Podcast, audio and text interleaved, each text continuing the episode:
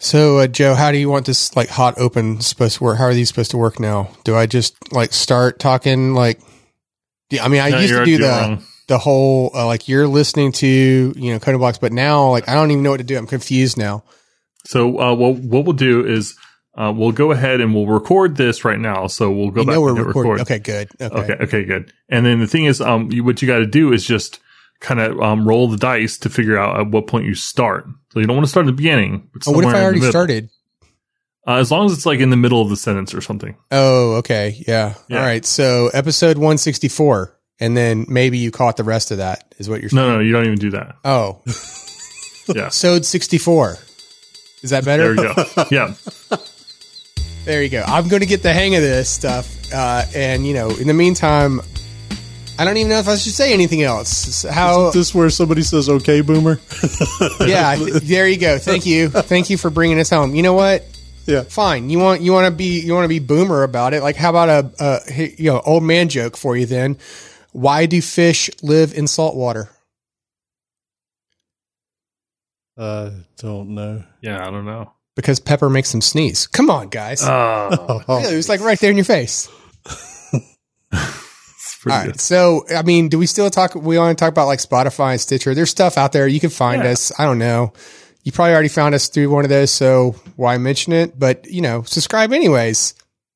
Right? Yeah, we have a, a website too where you can find uh, show notes, uh, examples, and discussion, and uh, more. And like, there's actually a lot. Like, we tried to do a lot with the links and stuff for the show.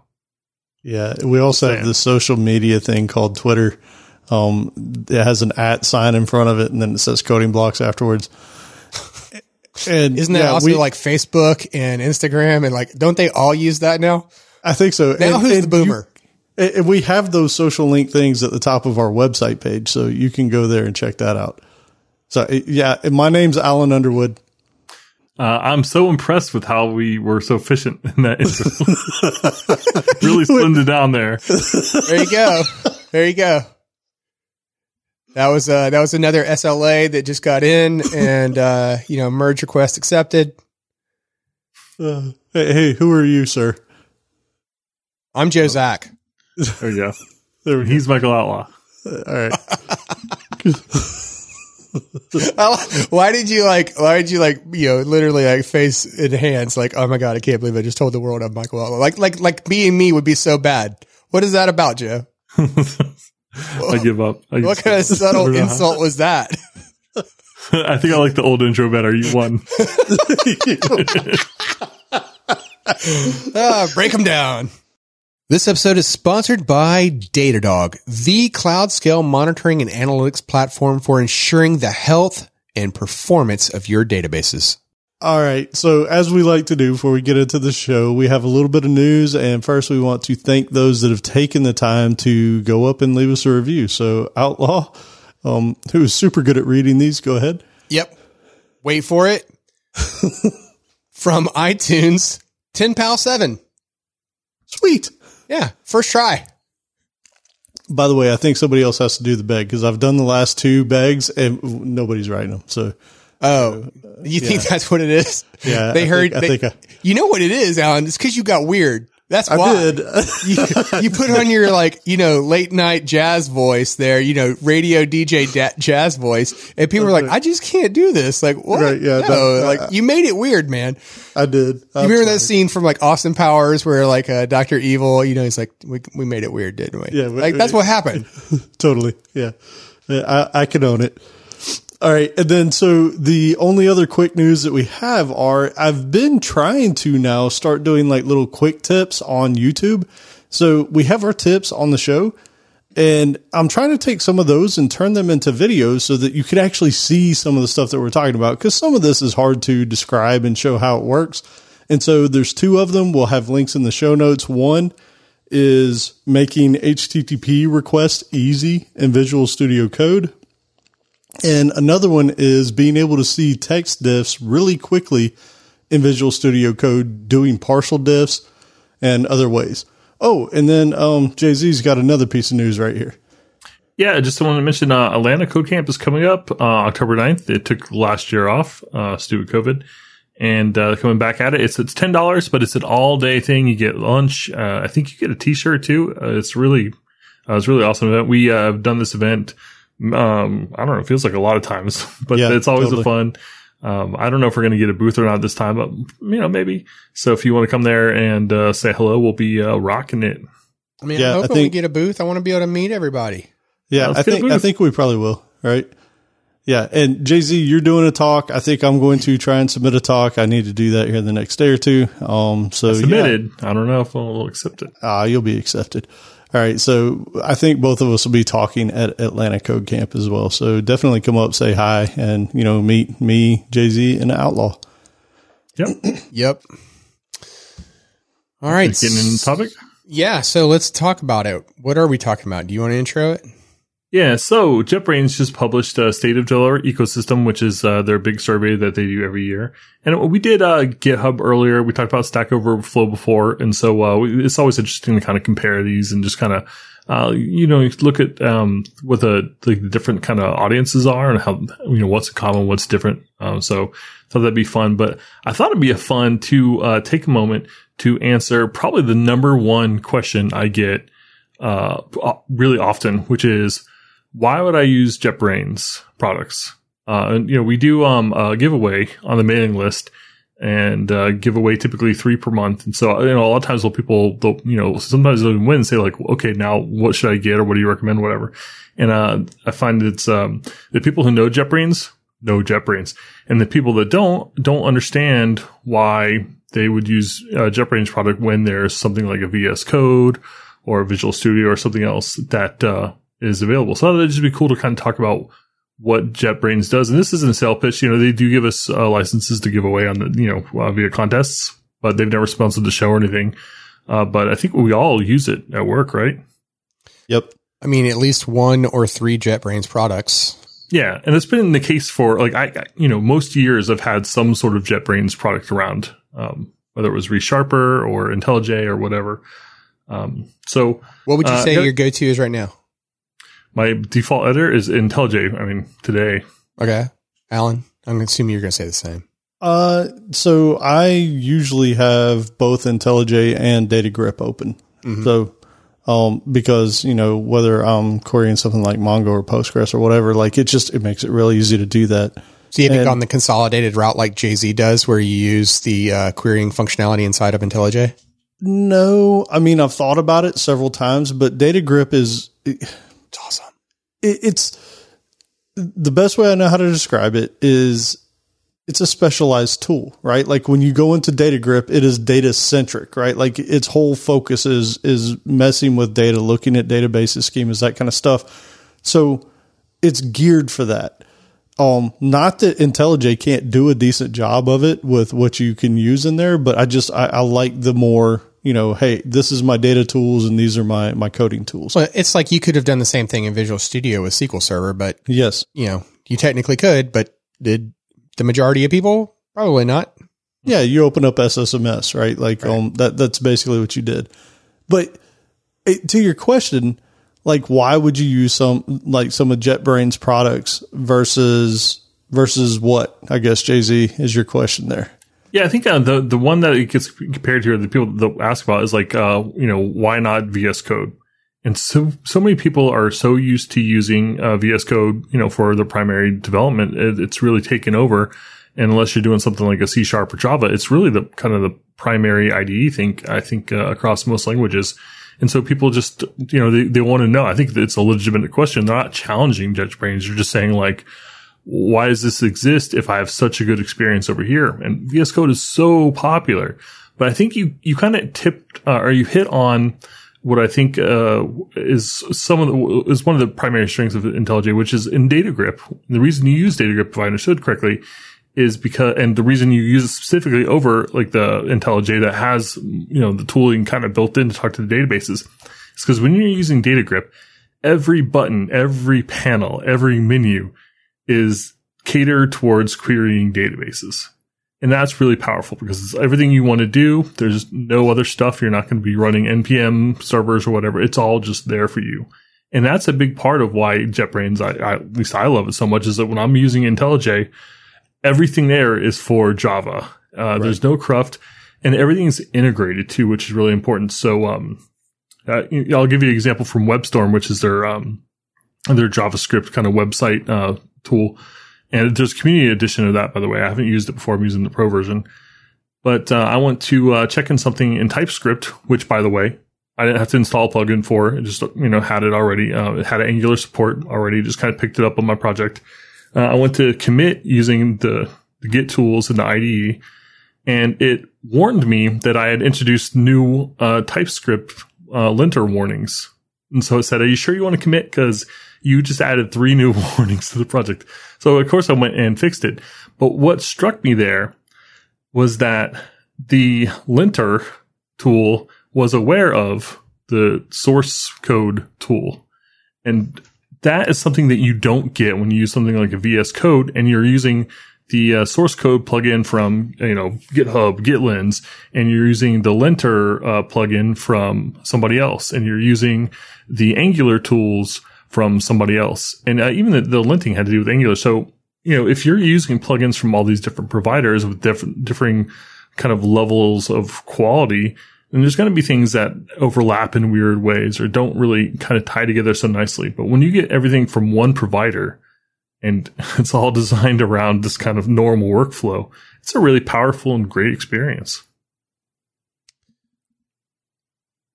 So the one thing I'm surprised that no one said, though, and this has like always been one of my favorite things about JetBrains products going back to the days of ReSharper, we've talked about, was like the like refactoring kind of capabilities oh, yeah, that are sure. baked into Uh, you know, either the ReSharper plugin or their I D Es, be it uh, a WebStorm or an IntelliJ or a Rider or even DataGrip.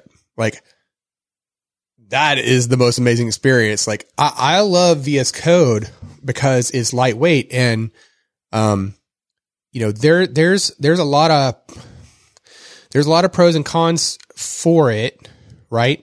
Like, uh, one of the cons is that, like, you know, if you want to set up like a debugging experience in it, like you got to go and set up that JSON config file for it. But a pro to that is that you can also share that as config, you know, or as code that gets committed into your repo. So now, like, other developers on your team, like we, you know, uh, another colleague and I, we were on a, on a machine learning Python project, and we were able to like commit in to, uh, you know, as part of our V S Code, uh, you know, um, you know, debugging environment, right? So that was kind of nice because then like we could make sure that we were on the same page. But I am with you that on like the, you know, if you're going to be in like, I, I can't imagine using uh, a V S Code for like uh, any kind of Java development. I'm sure you could do it, but like, you know, why would you want to? You could also build a house just using a circular saw and nothing else, you know, if you really wanted to like figure out a way to bang a nail into a wall using a circular saw. But there's a better tool for the job, right? Yeah. And I'll, I'll give some context too there, because I, I love Visual Studio Code. I mean, truth be told, I have IntelliJ open all the time. I have Visual Studio Code open all the time. And I usually have DataGrip open all the time. Like, I have all three open, right? And I'm using all three of them throughout the day. But to the point of like something like Java, one of the reasons why something like JetBrains, IntelliJ, or, or Visual Studio, you know, not Visual Studio Code, but Visual Studio, the reason I go to tools like that, a prime example is in the Java world, you've got all kinds of tools that come along for the ride, right? So you have the J D K that you're developing with. Are you using J D K eight, nine, ten, eleven, twelve, thirteen?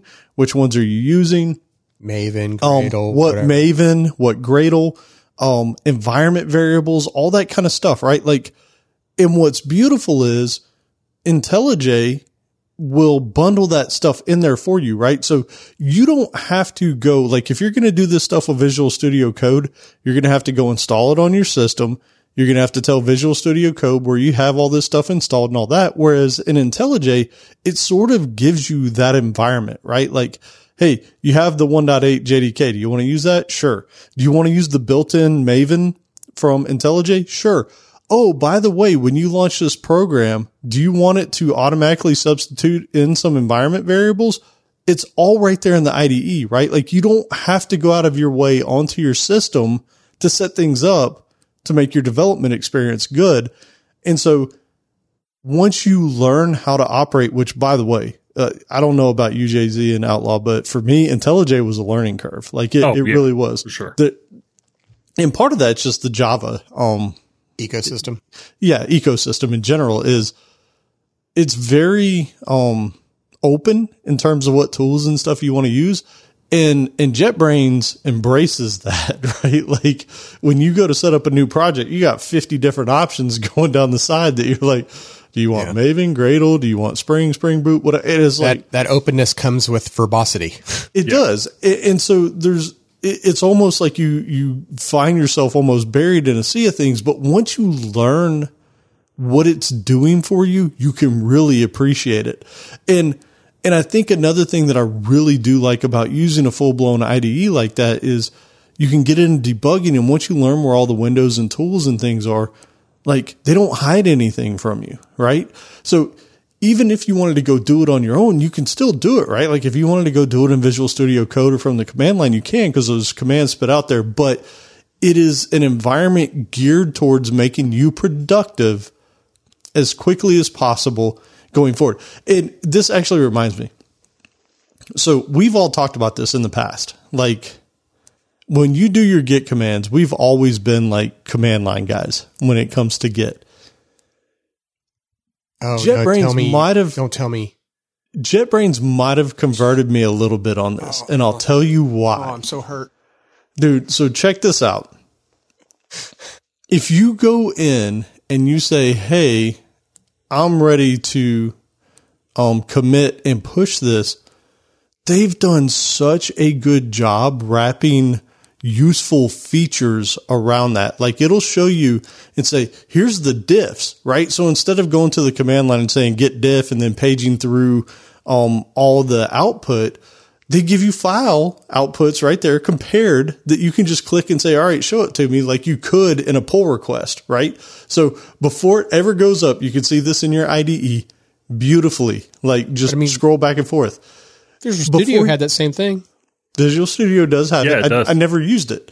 I, I never used it. I, it was always like, no, I'm going to you have self-respect. Line. I get it. Yeah. But check this out. When you go to commit, it'll also be like, hey, you know, do you want me to format this and and get it to a standard before you even commit it?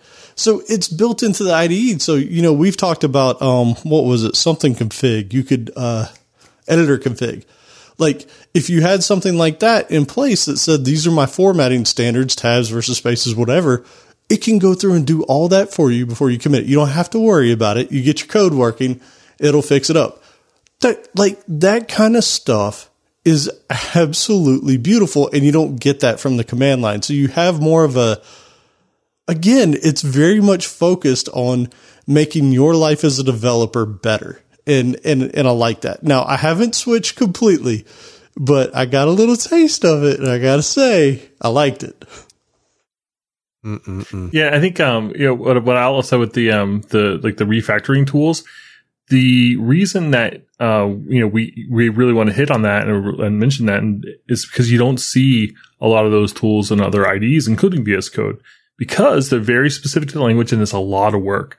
So ReSharper, uh, as an example here, is a plugin for Visual Studio, very popular for uh, many years. And it had some uh, performance problems, you know, at some point they've gotten better over time.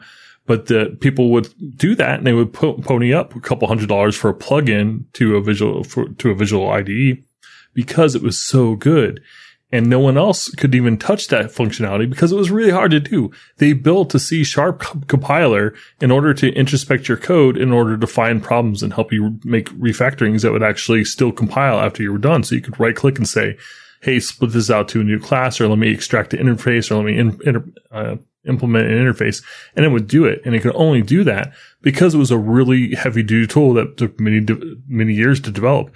And, uh, it, IntelliJ has that too with Java, where the refactoring tools are on point because they've spent years, like, I don't, I don't even know, like fifteen years, twenty years, however long they've been around, developing really good and difficult to reproduce tools that I just am not aware of in, you know, a V S Code type environment. I mean, I, even after all these years, like Microsoft, for example, have introduced a lot of functionality that's similar to what JetBrains offered with the ReSharper plugin, but none of it ha- holds a candle to the ReSharper uh, capabilities. It was always like superior in re- in like regards to the refactoring. But then, like you said, you know, there were over the years some performance issues that started like creeping in, where people were like, you know what, the Microsoft one's good enough. But um, I've actually, you know, I'm in a similar boat with Alan, where like the main, the three main I D Es that I have open these days are V S Code for everything not C Sharp or, you know, or S Q L. So like JavaScript, C S S, YAML, uh, whatever, you know, all of that's there. Plus I also just super like it for being able to like quickly search the entire code base. Same. It's so efficient at that. I love V S Code, like how lightweight it is for that. Um, and then, uh, but you know, I do prefer DataGrip though for my actual S Q L things. And, you know, it has like even, even its ability to like reformat your S Q L into a consistent format. Like I love that kind of thing, you know? Um, and then, uh, I was, so I, I've been doing a lot of, you know, I'm still doing a lot of .dot net development these days, but, um, and, and I'm doing it on Mac these days. And I was using Visual Studio for Mac. Uh, but I mean, you want to like it, and it's named the same, and they kind of try to make it look the same, but it's not the same. And there's like features that aren't there. And the reason why is because technically it's not a port of Visual Studio. It is a rebranding of Xamarin Studio. Mm-hmm. And so that's why there's, you know, the discrepancy there. So I'm sure over the years, like it'll eventually get at parity, but, uh, my go-to .dot net, uh, environment here lately has been Rider. Another JetBrains tool. Right. Yep. Yeah. So I, I in mean, Rider is like, just like the same, like Rider, WebStorm, IntelliJ, PyCharm, like all of these, I, they're all based on the idea, you know, I D E that JetBrains has. And, you know, then they just like spin off that same thing, but for, you know, a specific language or whatever. Yeah, I think in short, we all use the full-blown I D Es because they make you faster and more efficient as a developer. That's it. Visual Studio Code is absolutely amazing. And yes, you can do you can do a lot of things with it, but it won't be as efficient and it won't be as um purpose built, like is integrated. And so you lose some of those features well, that, that you get in the, in the big I D Es. It's like this, like, like a Tesla, right? You could get, you could get a Tesla Model S, you know, you could get the performance package on that, right? Like it would be insane. You could literally have an insane, you know, ludicrous kind of mode to it, right? Stupid fast. It'll get you around the racetrack. You'll have a lot of fun, and it'll do uh, like ninety-nine percent of everything you want to do. But you go to those full-fledged I D Es because they're like the F one. They're like the specialized thing. They're going to like, they are amazing at this one task. You want to get around this particular racetrack. This is the F one car you need, and it's going to do the better job, right? Can you do it with that Tesla? You absolutely can. And you will have a fun, good time doing it, but this one is going to get you across the line faster. Yep. Yeah, and so I think, you know, uh, in short, um, the reason that IntelliJ exists, that JetBrains exists, I did look up twenty years, uh, um, like exactly wow. twenty years since first release. Uh, the reason that they're a company that's doing very well is because they're really good. Mm-hmm. Right? This is a totally optional program that nobody has to use, and yet they've survived for twenty years. Like, how many different Java I Ds have come and gone in that time? Well, and they've stuck around. It started out as a plugin, though, right? Like it literally was oh, just no. the plugin for Visual Studio in the beginning. It wasn't oh, IntelliJ. Really? Oh, I didn't know that. I thought IntelliJ was first. Was it? I mean, here, here's what we can say though: is when you consider that there's a tool like Eclipse out there that is a full-blown I D E for Java, and JetBrains still sells the ever-living hooey out of um, IntelliJ. That that should tell you just about everything you need to know right there. Because Eclipse is great. Is Eclipse it? Is actually an excellent I D E. Uh, I see Outlog kind of... But but IntelliJ is is just amazing. Yeah, I yeah. was never a fan. Like, I remember, you know, even back in the day when Eclipse came out, I was just never a fan of it. And, you know, like that back then in the day, you know, you were comparing it to like what a Visual Studio six, you know, would be like the, the uh, Microsoft C plus plus kind of, you know, I D E that you might, if you were moving from like one language to the next. And I, I just, I, I felt like it felt, it seemed like Eclipse took off back then in like the late nineties because for Java, you know, maybe there wasn't a better choice, but yeah. in the year twenty twenty-one, it's still popular, but would, but, but better than IntelliJ, for example, it's free. That, well, that's, that's okay. what I'm getting at, right? Okay. It's now, free. No, but, but that's, that's the killer I point mean, though, is there is a fully capable free I D E out there in Eclipse, fully capable, yep. but people are still willing to shell out, you know, one, two, three hundred bucks, well, three hundred, I think, for ultimate, edition of right? IntelliJ. Oh, yeah, you can get IntelliJ for free, right? Um, the community edition, but people still shell out for the pro edition because it's so good. So it's one fifty for a personal license, uh, for for uh, yearly license with a perpetual fallback, which means you just don't get updates after that year. Uh, five, it's five hundred dollars if you're going through a business license. But, uh, you know, even ReSharper. So think like people were paying big bucks for Visual Studio, and then they would pay on top of that hundreds of dollars for ReSharper, even when it made their machine slower, because that's how good it was. Mm-hmm. I mean, it's just crazy to me. Well, uh, so uh, this episode is sponsored by IntelliJ and JetBrains. Yeah, no kidding. No kidding. No, I'm just kidding. Yes, we should probably get on actually, the actual show. Yeah, we should, because this episode is not actually sponsored by JetBrains, no matter how much we are gushing over Uh, their products. And, you know, if you've been listening to us for any length of time, you've heard us gush over JetBrains products over the years. So you're probably used to it by now, and you might have already fast forwarded this part. So if you're just listening. Yeah, that was just the show. Sorry. Uh, so now let's talk about JetBrains. Uh, so talking about the uh, survey. So I got a couple highlights I wanted to hit. So, um, first of all, the, they conducted a survey over the course of the last year, uh, thirty-two thousand developers roughly, over one hundred eighty-three uh, countries. And one thing I thought about is this, this is interesting is, um, how the, how I expected the demographics, demographics to compare to like a Stack Overflow or uh, GitHub, State of the Octaverse, or a State of JavaScript. And, uh, with JetBrains, geez, being Jet, JetBrains being primarily, you know, commercial products, uh, it made me think that they were going to skew heavily towards, you know, full-time employees, probably at larger enterprises, things like that. Uh, and so, you know, that's what I've kind of been thinking about. Um, I was kind of surprised by the actual numbers. So, like, one thing I noticed is that um, sixty-three percent of the uh, respondents uh, are full-time employees compared to seventy point nine on Stack Overflow. Hmm. Uh, that's, a, that's a pretty big difference there.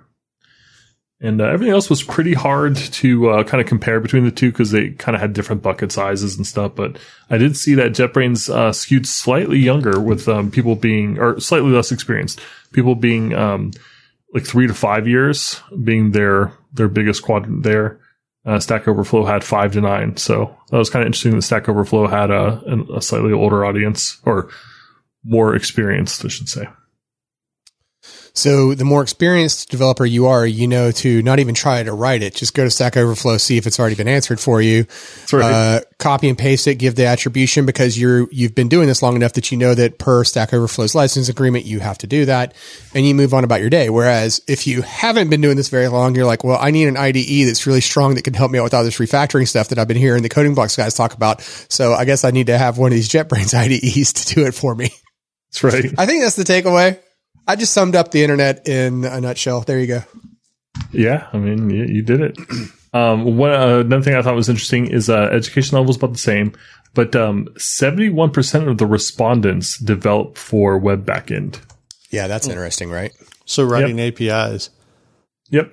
Uh, so uh, one other thing I thought was interesting, I couldn't find a good link to this, the, the Stack Overflow survey, but I, I, we talked about this, and you could kind of see it on various charts, but Stack Overflow tended to... Uh, to lean heavily towards like C sharp, um, and, uh, uh, basically the, just the .NET stack. I don't know if that's because of the history or, you know, I don't know what it was. Maybe I thought it was JavaScript. Oh, I mean, everything's JavaScript, but I just mean like, if you look at like, uh, the popular languages, like C sharp kind of seems like oddly overrepresented, uh, represented in their, um, And even like things like S Q L Server and stuff rank higher than I mean, you. You have expect. John Skeet answering questions, of course. Exactly, right. exactly. Yeah. So I don't know if it's maybe the .dot net community just really embraced Stack Overflow, or maybe uh, you know I don't know what it was. People just had more questions about .dot net. I don't know.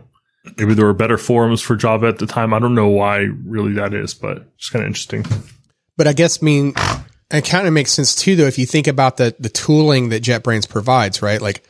Yeah. Yeah, you could do uh, Android development with IntelliJ, but when you consider that's just one of all the many tools, and that's only one of the many uses that you might use for IntelliJ, then it kind of makes sense that a lot of it would be kind of webby, you know? Yep. Uh, you know, you think about like a uh, a WebStorm, for example, or you know, things that you might do with PyCharm. You know, you could even you know Flask apps or whatever. Yep.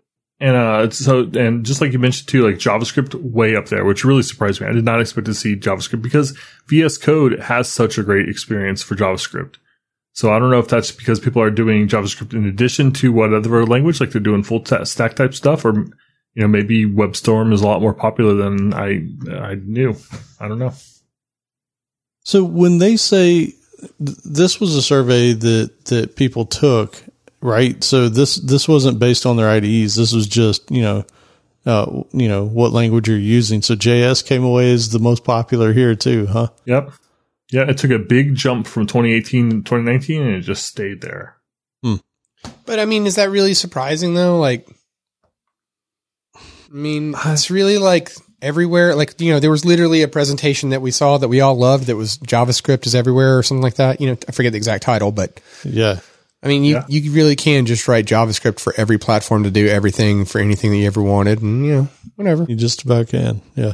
They did say, uh, so one of the questions was, "What's your primary programming language?" Thirty-nine percent said JavaScript, and it was number one. Hmm. And considering this is IntelliJ's, you know, they got they have a whole section on how they um, did a survey, but it's you know their newsletter, their audience primarily. So to see that, and no, number two is Java is thirty-two percent. It's just crazy. Um, yeah, I, I would have thought Java drop. would have been higher, honestly. Yeah, me too. Like that, I, that that's how I would have guessed. P, uh, Python dropped a little bit in popularity and from twenty twenty to twenty twenty-one, and that's like the opposite of what you see on every other survey. Like Python is also trending up very hard. So I don't know if that's like them maybe losing some ground with PyCharm, uh, their their I D, you know, their idea uh, editor, stuff like V S Code, or I don't know. Whatever. Yeah, that's what I was wondering if like V S Code was taking the PyCharm market share. Yep. Uh, you know, what else is interesting is uh, Java took a big dip from twenty twenty to twenty-one, and I don't think Java developers went to another platform. I think they moved to other languages. Well, it, because they broke apart. Well, they did break apart like Kotlin versus Java versus uh, they have Groovy is separate, Scala. So like yep. all of those different uh, J V M, uh, like all all of the languages that compile down to bytecode are are like separated. Yep. But it looks like all of them collectively took the same, you know, took hits. Maybe not the yeah, same. Yeah, except hit. P H P took a, a big uh, jump. Well, that's not um, Java. That's not a bytecode one, though. No, no, I'm sorry. I was just, yeah, you're right. You're totally right. I was just looking at the ones that uh, did, but yeah, absolutely. Oh, so I see. Yeah. Well, what you said is absolutely right. Like, I was really surprised to see Kotlin uh, took a dip there, too, from twenty twenty. But twenty twenty was a great year for Kotlin. Um, So yeah, interesting. And uh, a lot of stuff kind of tripling down. Uh, Rust is going up. TypeScript is going up. Um, JavaScript is about the same. So just kind of interesting. I wonder, like, I just had a weird thought. I wonder, like, just with like, you know, if this survey, was this survey done in twenty, this was over, over a year. So I assume that means that it started in twenty twenty and you know, it's been going on, right? And like, we've been dealing with the pandemic and I don't know how like, some industries have been hit by that. So I wonder if that's had any part of that, you know, some of those numbers going down. I don't know. Yeah, I forget. Um, I need, I forget where the link is. I need to find the link to where that, what they did to figure out the exact date. So I don't know what, exactly how long the survey was open for. Okay. Um, methodology. I mean, I would hate that to be the reason. Yeah. But, uh, you know, you got to take compare. into consideration, like, what's happening in the world around you when you look sure. at numbers like this to, like, put things into context. You can't just, like, look at it in a vacuum by itself and be like, oh, well, the only, you know, everything else was held constant and, you know, Java lost popularity. Like, Really? That seems crazy, right? Like TypeScript oh, wow. lost popularity according to this, this, uh, am I, am I, or unless I'm reading these wrong, like I'm I don't, it's, went up. It's saying what programming languages have you used, right, in the past twelve months. So I don't oh, know. Okay. So maybe I'm reading it wrong. Yeah. I don't know that it's popularity. It's just, what are you, what are you coding in? Yeah. Okay. I'm reading it wrong then. Whew. And uh, so uh, speaking of being wrong, uh, I looked at how they, um, you know, gathered their results. They have a, a big section on sampling bias reduction. And the deal here is that they got uh, respondents from Twitter ads, Facebook ads, Instagram, Quora. Uh, and then what they did is they weighted it. And so they did like three different stages of weighting based on um, populations in different areas of the world, um, currently employed versus not, and uh, also like employment status. So uh, it's pretty advanced. It's definitely over my head to kind of to, to really uh, kind of understand like what they're doing, other than trying to minimize bias. So like they knew they were going to, you know, get a kind of an unfair uh, or not unfair, but just a, a very skewed result based on their audience. And so they tried to fight that by going Uh, to these other communities in addition to their own communication channels, like their uh, mailing lists and stuff. Okay. So, yeah. So I, I guess things I said at the beginning about what kind of developers you might expect to see, you know, so that's out the window. They tried to reach but outside of their bubble is the point. Yeah. Okay. Which I have mixed feelings about that. I kind of wanted to see what was in their bubble, but fine. Yeah. So interesting. Um, I forget where we were. I think I think we're here. The top five languages devs are planning to adopt. Yep, and uh, this was definitely you know something we've seen uh, everywhere. Go uh, Go is up there. Um, Rust, of course, is the one. Like I mean, every graph you see on Rust these days, it's trending up. Uh, Go has been seeming to kind of trend a little down, as like I think some of the Go uh, developers have kind of been moving over to Rust. So it, it's definitely not. Uh, The kind of it doesn't have the kind of excitement around that it did years ago, but it's still in the top five. You know, like don't get me wrong. Uh, Kotlin, always glad to see that. TypeScript, Python, TypeScript. Like, what is going on? I mean, people people got tired of being bitten by runtime errors in JavaScript, right? I like that's it. I yeah, I, I mean, I still don't say that. I would, so I would love to hear your perspective on why TypeScript is so lit right now, because I, I don't, I don't understand. Like, I like TypeScript. You know, there's it actually reminds me a lot of Kotlin with it, it, like just in the syntax. Like, if you look at it, with it's got its like kind of types behind the way it does generics and everything. Like, it looks like Kotlin to me. So I, you know, it's fine, it's great. It just doesn't seem very beginner friendly. You really kind of, I, you know, I think you would normally learn JavaScript and then take it to the next level with TypeScript. I have a hard time thinking of people learning TypeScript first because it, it seems just so much more advanced to me. Yeah. yeah. I can't, I gotta I believe know. that you're a JavaScript developer first. And then you're like, oh, hey, and by the way, there's this thing called TypeScript, and oh, like that gives me some cool stuff. But when I don't like that cool stuff getting in my way, I'm just going to go back to whatever the current ECMA standard is. And, or, yep. oh, hey, by the way, there's a new ECMA standard feature that isn't yet, you know, compiled to TypeScript, but I can go ahead and do what I need to do. Yeah, so it's interesting. It's like, so JavaScript has such a huge, like, you know, if you if troll around Twitter a little bit, you'll see people all the time like, hey, I'm trying to learn JavaScript to get a developer job. You know, that's like a, a common sentiment, right? You'll see people all the time like, hey, how to learn JavaScript, JavaScript, like it's everywhere, JavaScript and Python. And so to see TypeScript, like a lot of the TypeScript growth is coming away from the JavaScript growth, and JavaScript's still doing fine. But I think it's a reasonable assumption to think that most people who are going to TypeScript are going there from JavaScript. So it's just kind of interesting to see this like kind of a, you know, maybe, evolution. Maybe a big part of the rise of TypeScript though, like I'm not trying to dog on it at all, but by any means, like I think, I think it's great, but maybe, maybe the rise of TypeScript has a lot or in part to do with Angular. Uh, because Angular pushes agree. TypeScript as like, here's the de facto standard. Like, this is the way we do things in the Angular world. You want to write an Angular app, you're going to use TypeScript. At least yeah. in like modern Angular, right? Like maybe not, you know, Angular. Not Angular J S. Yeah. Right. yeah, yeah. That, Angular. Which, by the way, can we just like tangent oh, for a it. moment? Like God. Google really... Angular versus Angular J S. I still to this day, I'm like, which one am I writing in? I don't remember. Is it Angular? I always confuse the two. It's frustrating. Yeah. So the easy way to remember it is this. The one that you're talking about that goes with TypeScript, they don't put J S on that because you're coding it in TypeScript if you're doing it oh. the Angular way. So I should call it Angular T S? I suppose you could coin that if you wanted, but trademark it, it, hash, hashtag trademark uh, coding blocks. Yeah, but the the original Angular was JavaScript, and so they call it. And so it's that's the way I can remember it. Is that one was Angular J S? The new uh, one. I like that. Just What's Angular. It called a, a mnemonic? Yeah, mnemonic that is. Yeah, something oh, like that. Let's not go there again.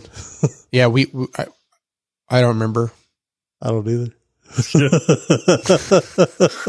like, let's not try to remember. You know what? Uh, yeah. That's okay. It's fine because I just invented a new word. So you want to hear my new word? Yep. What is it? Plagiarism. I'll define it later, but that's my new word that I just invented. Very nice. All right. Uh, yeah. So, uh, you know, uh, Angular, I think we can credit with a lot of the growth of, uh, TypeScript because, you know, that was the default language. And maybe when people moved on from Angular, cause it does seem like Angular is, uh, you know, is definitely flagging in popularity. I think React is like just crushing it. But maybe when people moved from Angular to React, they missed some things about TypeScript. And so they brought it over with them. Well, that's why it'd be helpful to know that, like, you know, before making that conclusion, like, okay, is there a rise in Angular and a fall in React, or are they both trending at the same levels, you know, or whatever? Like, you know, but even if Angular, as long as Angular was trending up, it really doesn't, like, React could also be trending up. But yeah. if Angular is also trending up, then that could be a rise in TypeScript as a result, right? I don't know. So uh, the uh, so JetBrains has a section on JavaScript. They have uh, they have big sections on every language. I was I wasn't even going to go into the specific languages because they're so niche. But uh, the share of Vue users grew from thirty-four percent in twenty twenty to forty-three percent, while Vue? Angular users Vue Vue uh, Angular decreased from twenty-three percent last year to eighteen percent in twenty-one. Hmm. That is surprising. That really yep. is. And React is number one with fifty percent of the JavaScript framework. Vue is number two with forty-three, and uh, Angular is number four with eighteen. You know what? I take the, the, here's why I take issue with this, because clearly the world has not seen my Game Jam uh, edition mm-hmm. here, and they didn't follow along in my Game Jam development, because if they did, they'd have been like, oh, man, check out this Angular. He's writing a game in, in Angular. That's amazing. Yeah. And it would, I think that that would have definitely like helped the, the popularity of Angular. So, you know, I apologize to Google now for not having enough good S E O for making that happen for them. Well, you know, what's interesting. Uh, so there's their JavaScript section. I just looked this up. Uh, it does lump in people who, uh, chose TypeScript as like primary language and CoffeeScript. So it says JavaScript, but it's really those three languages. So there's not a separate breakout there. Hmm. Okay. Yeah. So okay. That's interesting. Uh, so yeah, so the top uh, five languages that devs are actually learning means, you know, I kind of interpret is either they're getting new work in these languages or these are just languages that they want to work with. Uh, JavaScript, Python, TypeScript, Java, and Go. So uh, interesting to not see Rust there. Yeah, that, I mean, that's the language that had all the love from Stack Overflow. So yeah, but I'm not surprised to see Go in there. Now, I am surprised no. to see, like, Java instead of Rust. You know? I, yeah. I, no, not not really? For what devs are like. No, I mean, Java is so big in the enterprise software world. Or, or just, I mean, heck, look at all the Apache projects out there. Almost every single one of them are written in Java. So it's not surprising that there's a lot of people picking up Java, especially if they're working with open source software at all. Yeah, I mean, I fine. Then don't then then don't break apart TypeScript from JavaScript because Rust still seems like it should deserve a place in that. But it wasn't, so you know, I'll move on. But yeah, I'm surprised to see. I agree with Joe is what I'm getting at. Yeah, yeah. I'm not surprised to see Go in the list. I am surprised to see Rust missing from it. Yeah, and I'm also not surprised to see Python in that list or even JavaScript. Yeah, but the yeah. TypeScript and the Java ones, I'm kind of like, eh. You could drop either one of those for something else, in my opinion. Uh, speaking of dropping, uh, the uh, languages that it fell, Boy, uh, Ruby, yeah, Ruby, which I I still love, uh, Objective C and Scala. So those all, you know, kind of those were the losers. Um, I mean, really no surprise there with Objective-C there, right? I mean, yeah, Swift. Ever since Swift was introduced, Swift like Apple has pushed that. Like, why would you bother to use the old language that they don't really care for you to use anymore? Right. Yep. You know, when they got the new, you know, like you could make the same analogy going into like a Microsoft world too, right? Like Microsoft introduced .dot net and, uh, you know, C sharp, and yeah, sure, back in the day when they did that, you were you technically could keep on doing your M F C C plus plus development if you really wanted to, but here's the shiny new toy over here called C sharp and .dot net, and do you do you you sure you don't want to use that, really? And yeah, of course. Yeah, no doubt. No, no one would no one would learn Objective-C by choice. Uh, no. Uh, so top accident. five is. Have you looked at Objective-C? yeah, yeah, I couldn't if I tried. So top five uh, fastest growing: uh, Python, TypeScript, S Q L, and Go. That's only four. I don't yeah, know what I did there. Kotlin's the other one. Okay. Yeah, See, I, I was going to call you out on that one. Okay, I take issue though with the way that they put like S Q L in here, like in some of these uh, yeah. charts and whatever. Like, because I'm like, well, hold up, wait a minute. Like, is it T S Q L? Or is it like P L, P G S Q L? Or is it like, what's the uh, no, Oracle? Sir, it's ANSI S Q L. That's what it is. No, man, it's not. And that's the problem. Like that, that's, that's exactly what I'm getting at. It's like, depending right. on what the, the database tool it is, like they're kind of lumping it all into one. So I'm like, yeah. okay, fine, whatever. Then it goes back to like, well, why not lump in like a TypeScript and a JavaScript then if you're going to, you know, right. Because, because, you know, it's not like you can take S Q L Server specific T S Q L and just dump it into Oracle or Postgres. Yeah. Or MySQL. So. Sure. Uh, and uh, one last thing I want to call out is just the um, the operating system. So they said, uh, was it sixty-one percent Windows? And uh, the rest was, uh, you know, other stuff. But uh, forty percent, forty-four percent uh, O S X. And... Um, The uh, O S X was actually number three, so I'm looking for that stat now. Sir, uh, that is two, now called Mac O S. It has oh, no longer I'm been so O S sorry. ten for a while. No, no, so no, no. See, what you misunderstand here, Outlaw, is people developing on that are using O S X on old systems. It actually does say Mac O S. I said I did that. Uh, well, but um, even still, it would be O S ten, not O S X. Right. Yeah, yeah, yeah. I always call it O S X, but yeah, I'll, I'll put Mac O S in there in the show notes for us. I just, uh, I just fixed it. Um, so forty-seven percent though. So number two was actually Linux. Interesting. There's another interesting one in here too that I don't know that if you had on your list about like using the W S L uh, system for local development. Did yeah. you see? Did you read any of that? Yeah, a little bit. Uh, I didn't look like too deeply at it. Sixty-five percent of the respondents don't use it at all. Right. Yeah. So. You know, that was kind of like, eh, sad. But then it was like, it was kind of, you know, relatively close between the remaining thirty-five percent, twenty-one percent that work with tools installed with it uh, in W S L, seventeen that uh, work with a project and tools located in W S L, and fourteen percent run their application in W S L. Mm-hmm. I don't know what the other means in this scenario, though. Um, it, about do you use it for local development? yeah, yeah. I'm like, okay, what does that mean? Like, I, I don't write my code in it. I don't compile on it, but I like to use it for Git. I, I don't know. Honestly, yeah. I don't know. I mean, that's actually when you think about it, though. W S L is kind of niche or niche, however you want to say it. Um, I think we agreed so, that the pro- proper pronunciation for that would be nosh. Nice there, or, yeah. or nice, yeah. But having a fifth of your user base using W S L is not terrible. You know, that's that's actually not bad. I wouldn't think. Well, it'd be more closer to a third, right? It'd be over a third of the respondents. Oh, you're right. You're right. I was just looking at the twenty-one percent. Yeah, a third of a third of the developers are using W S L in Windows. That's actually pretty good. Pretty that's good. That's not bad adoption rate if you're Microsoft looking at saying, hey, are we investing our development resources in the right places? Should we continue doing W S L? If a third of your, of your developer base is taking advantage of it, that seems like a pretty good thing. I will say, though, that I I will admit that I am not a mathematician. And um, even though I do follow the daily teachings of the Mathemachicken, I do not understand the JetBrains math here because twenty-one percent plus seventeen plus fourteen plus two is not thirty-five. And in fact, it is greater than thirty-five.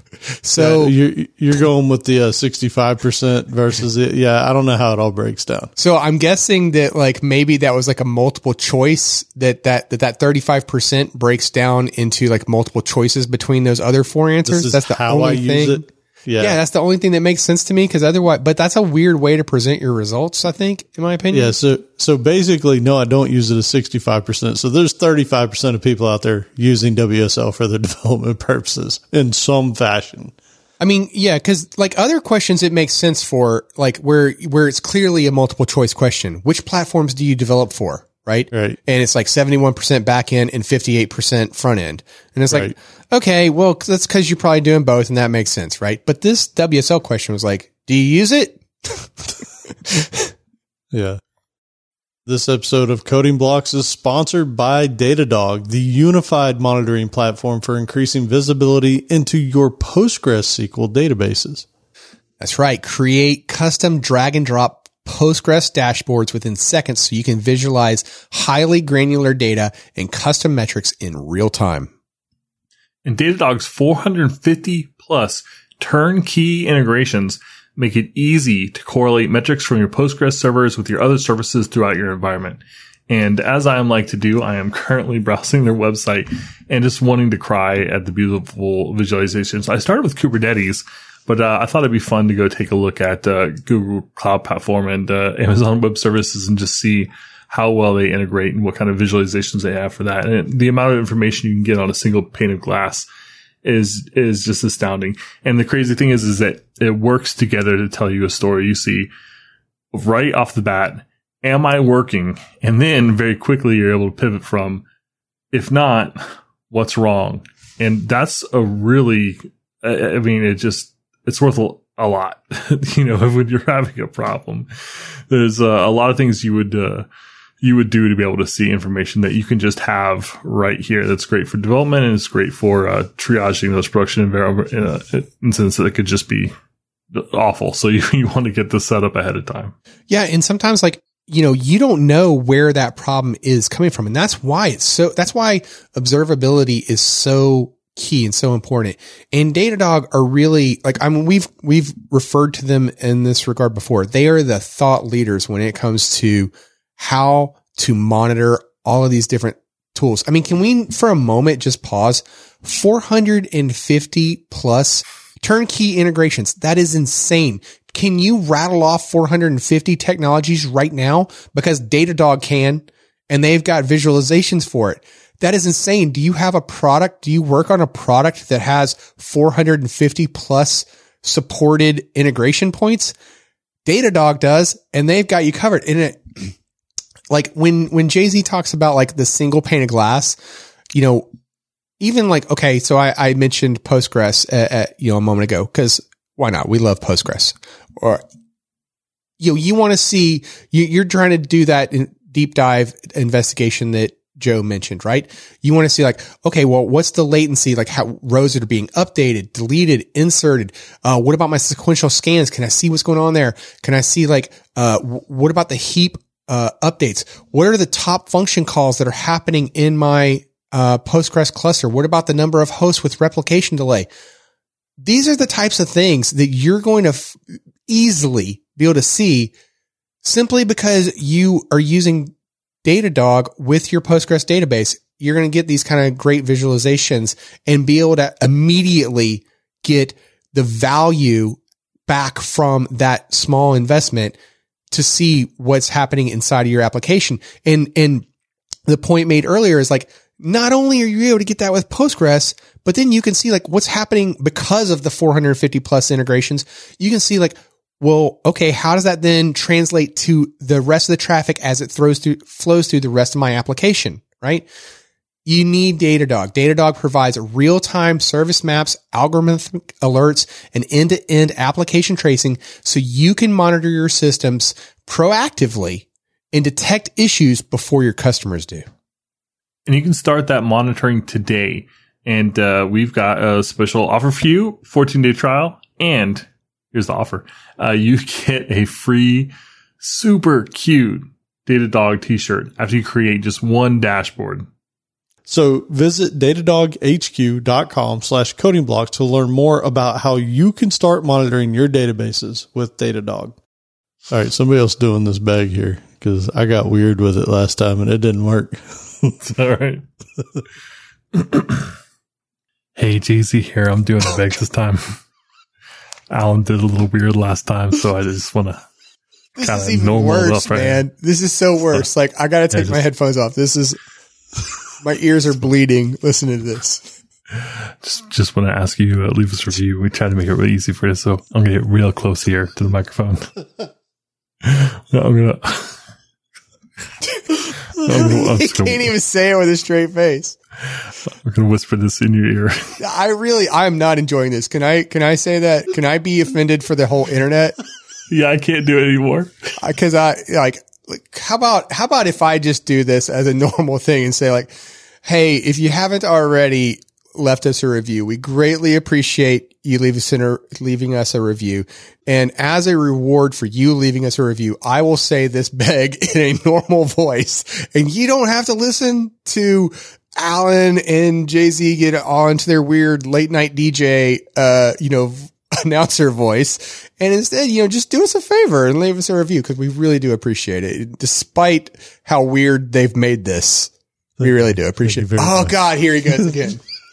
Yeah, thanks. That's really nice of you. Now you make it sound like we're on N P R or something. All right. Well, I tried. I tried, Internet, and I failed you, and I apologize. Uh, all right. Well, then, how about... Uh, you know, I, I would have treated you, you guys for a joke, but you know what? Forget it. You know, with, with you made things so weird that you don't even deserve it. How's that? You like that? We, we like jokes. Oh man. Yeah, that's great. You know, I'm going to just go read my book. You know, I don't need you guys. I'm going I'm to go. I'm gonna, I started reading, actually I started reading a new book last night on the history of glue before bed, and I just couldn't put it down. Look at how much I got him. That's really good. Uh, Man, you, well, the, you can thank, just keep coming. You can thank Mike R G for that one. So oh, I mean, and you, you probably knew that one before I even said it. So that it was going to be Mike R G because, like, why wouldn't it be? Oh, that's, really um, that's awesome. All right, so uh, it's now time for my favorite portion of the show. It's the part where we say the beg normally. Okay, no, just kidding. Uh, it's survey says. All right. Um, let's see. A few episodes back, we asked, how important is it to learn advanced programming techniques? And your choices were extremely important. You got to keep sharpening that saw. Or, eh, it might be important, but not enough to go out of your way. You'll learn it as you go. Or, wait, there's advanced programming techniques? Like what? Switch statements? Or... it's not important at all because there's already a Stack Overflow answer for it. All right. So this is episode one sixty-four, according to Tututko's trademarked, patent pending uh, rules of engagement here. Jay-Z, you are up first. Advanced programming techniques. Uh, well, let's go. Um, oh, geez. Uh, oh, geez. Uh, extremely important. With uh, seventy percent. Oh, you're so losing. Meh, it might be important. I want to go fifty percent, but it's probably way higher. Okay. So, uh, Jay-Z, extremely important. You got to keep sharpening that saw at a whopping seventy percent. That's confidence right there, Alan. You need to learn yep. from him. Yeah. And uh, Alan goes, eh. Might be important, but not enough to go out of your way. You'll learn it as you go at fifty percent. According to our rules, you both lost because you both oh. went over. Oh. But if we were to give it by, uh, you know, horseshoes uh, kind of rules here of who's closest, then Alan uh, meh was the number one answer, and you just barely overshot the fifty percent. Oh, it was man. forty-nine percent of the vote. Dude. So we both lost. Yeah. Dang. Way to harp on the negative there. We're like, yep. You heard what you wanted to hear, and you're like, oh, I'm going to stick with that yep. one. Yeah. Yeah, we tried. Yeah. We both failed. Yeah, you did. Well, technically, you're not wrong. You're not wrong. Yeah. Okay. Uh, that, where did extremely important fall? I've got to imagine it was somewhere near the bottom. What? No, it was second, forty-three percent. Second. Oh, wow. Close second. All right. That's pretty high. Yeah. yeah. I mean, it was, it was pretty much those two. Like the other ones really didn't, you know, register. All right. All right. So yeah, um, that is the internet. We have solved all of the internet's problems now, and we know that we need to be sharpening the saw. All right. So uh, for this episode's uh, survey, we ask, and this one is kind of fitting, you know, given given our uh, previous uh, love affair for uh, JetBrains that we mentioned. What's your I D E of choice? And your choices are: I prefer a lightweight I D E such as Visual Studio Code or Atom. Or I like a fully functional I D E like Visual Studio or IntelliJ. Or I like to use editors like Vim and tell others it's an I D E. Or I like to use editors like Notepad plus plus or Sublime, bury myself in plugins so that it can act like an I D E. All right. Well, I'm not going to answer. Yeah, I expect to get some hate mail about that one. Um, so I'm not going to answer. I'm not going to answer. Direct all your hate mail to Joe on Slack. Yes, yeah, that's yeah. me. Yeah. Uh, well, um, I mean, I, I feel a little attacked here. How about we talk about a little lifestyle and fun? Okay, sure. Uh, this is a, a like, section. Is this like like skateboarding and mountain biking kind of stuff? Uh, yeah, actually, it's kind of not. Um, oh, because you ever? Like, that's what I expected. Uh, I mean, there is a there is a hobby question, but it was actually more about just kind of like life in general. Did you ever like? Were you guys ever like into skateboarding? I know, I know. Like Joe and I go biking, but uh, were you ever into like skateboarding or anything like that as a kid, or B M X oh, or anything? Kid. Yeah, I was terrible. I could never do it well. I wanted to. Yeah, I, I broke my arm in three places, and the doctor told me not to go to those places anymore. So, nice. Yeah, another biker G. Yeah, of course. yeah, of course. Biker G is the best. Yes. Uh, so, uh, just a couple of samples of the kind of questions they did ask. It's like, uh, do you give away money to charity, or do you donate your time? Uh, do you have a pet? Uh, what hobbies do you pursue in your free time? And am I looking at the twenty twenty survey? Hold on a second here. Is that one of the survey questions? That's an odd one. You know, uh, one thing we didn't mention is um, you can actually see their uh, their surveys from previous years. So uh, that's funny. I was looking at uh, twenty twenty briefly. So, but well, how, still, same kind of thing. How about uh, this one? This, yep. I'm curious to know how you guys would rank on this one uh, for the twenty twenty-one, because I'm going to be current. I like to be topical with my questions, Joe. Yep. Um, I don't like to ask questions from ten years ago. But when you write a check at the at the grocery store when you're in line, no, I'm just kidding. Um, how often do you mo- how do you pay most often? Like what kind of meth- payment method do you use? Your choices are payment card, mobile payment, cash, a digital wallet, Q R code, S M S, or other. Surprisingly, Bitcoin or digital, like uh, cryptocurrency, isn't on the list. Yeah. Uh, yeah, I mean, I definitely do payment card. I, if I can use a uh, mobile payment, though, like uh, I have a few apps that I use it for, and then I absolutely do that. Like food, places I pick up food often, I absolutely just do that online. And, uh, you know, it, it, like it's got my card saved, whatever, you know, done. So like Starbucks, wherever, you just beep, beep. Well, I was assuming that mobile payment meant things like a Samsung Pay or an Apple yeah. Pay. Agreed. Like they're yeah. not referring to having your card saved in their profile, right, because then you're still just using a credit card, which I would assume is what they meant by payment card. Yeah. Which payment card N F C with your it, phone. Yeah. yeah. Payment payment card was the uh, number one choice. I guess technically digital wallet might count, might cover the cryptocurrency. Yeah. Uh, yeah. Maybe. About it. Mine's a, mine's the card tap to pay uh, is Q R many code. Places I can. Like, who's doing Q R code payments? Yeah, like, don't do that. I, I didn't realize I could like make a Q R code for a hundred bucks and use it to pay stuff. I'm going to go make to go find a Q R code generator right now. Yeah, you know, money. Make your brain up in here. Foxworthy. Oh, yeah. You need a oh, you want a check? I thought you needed money. Yeah, I'll just pay the whole thing off. That's right. That's awesome. Uh, oh, here's a question. Like, what sources of information do you use in general? I have not seen this um, question on the, the other surveys. Um, so seventy-six percent uh, community forums, YouTube, two, social media, uh, down quite a bit, but still glad to see it. Uh, podcast is at thirty-one percent. Uh, the State of the J S survey asked like what podcast people listen to, and I've seen it kind of asked in different uh, ways, but it was just kind of cool to see podcasts listed as a source of information. Like a lot of uh, surveys still kind of treat it as entertainment, so. Have you heard ah. this show, Joe? Yeah, I know. This is all about information and like, you know, trying to help. What do we call it? Funtainment or infotainment or something? Yeah, infotainment. Yeah, infotainment. So it's up there. It's over T V.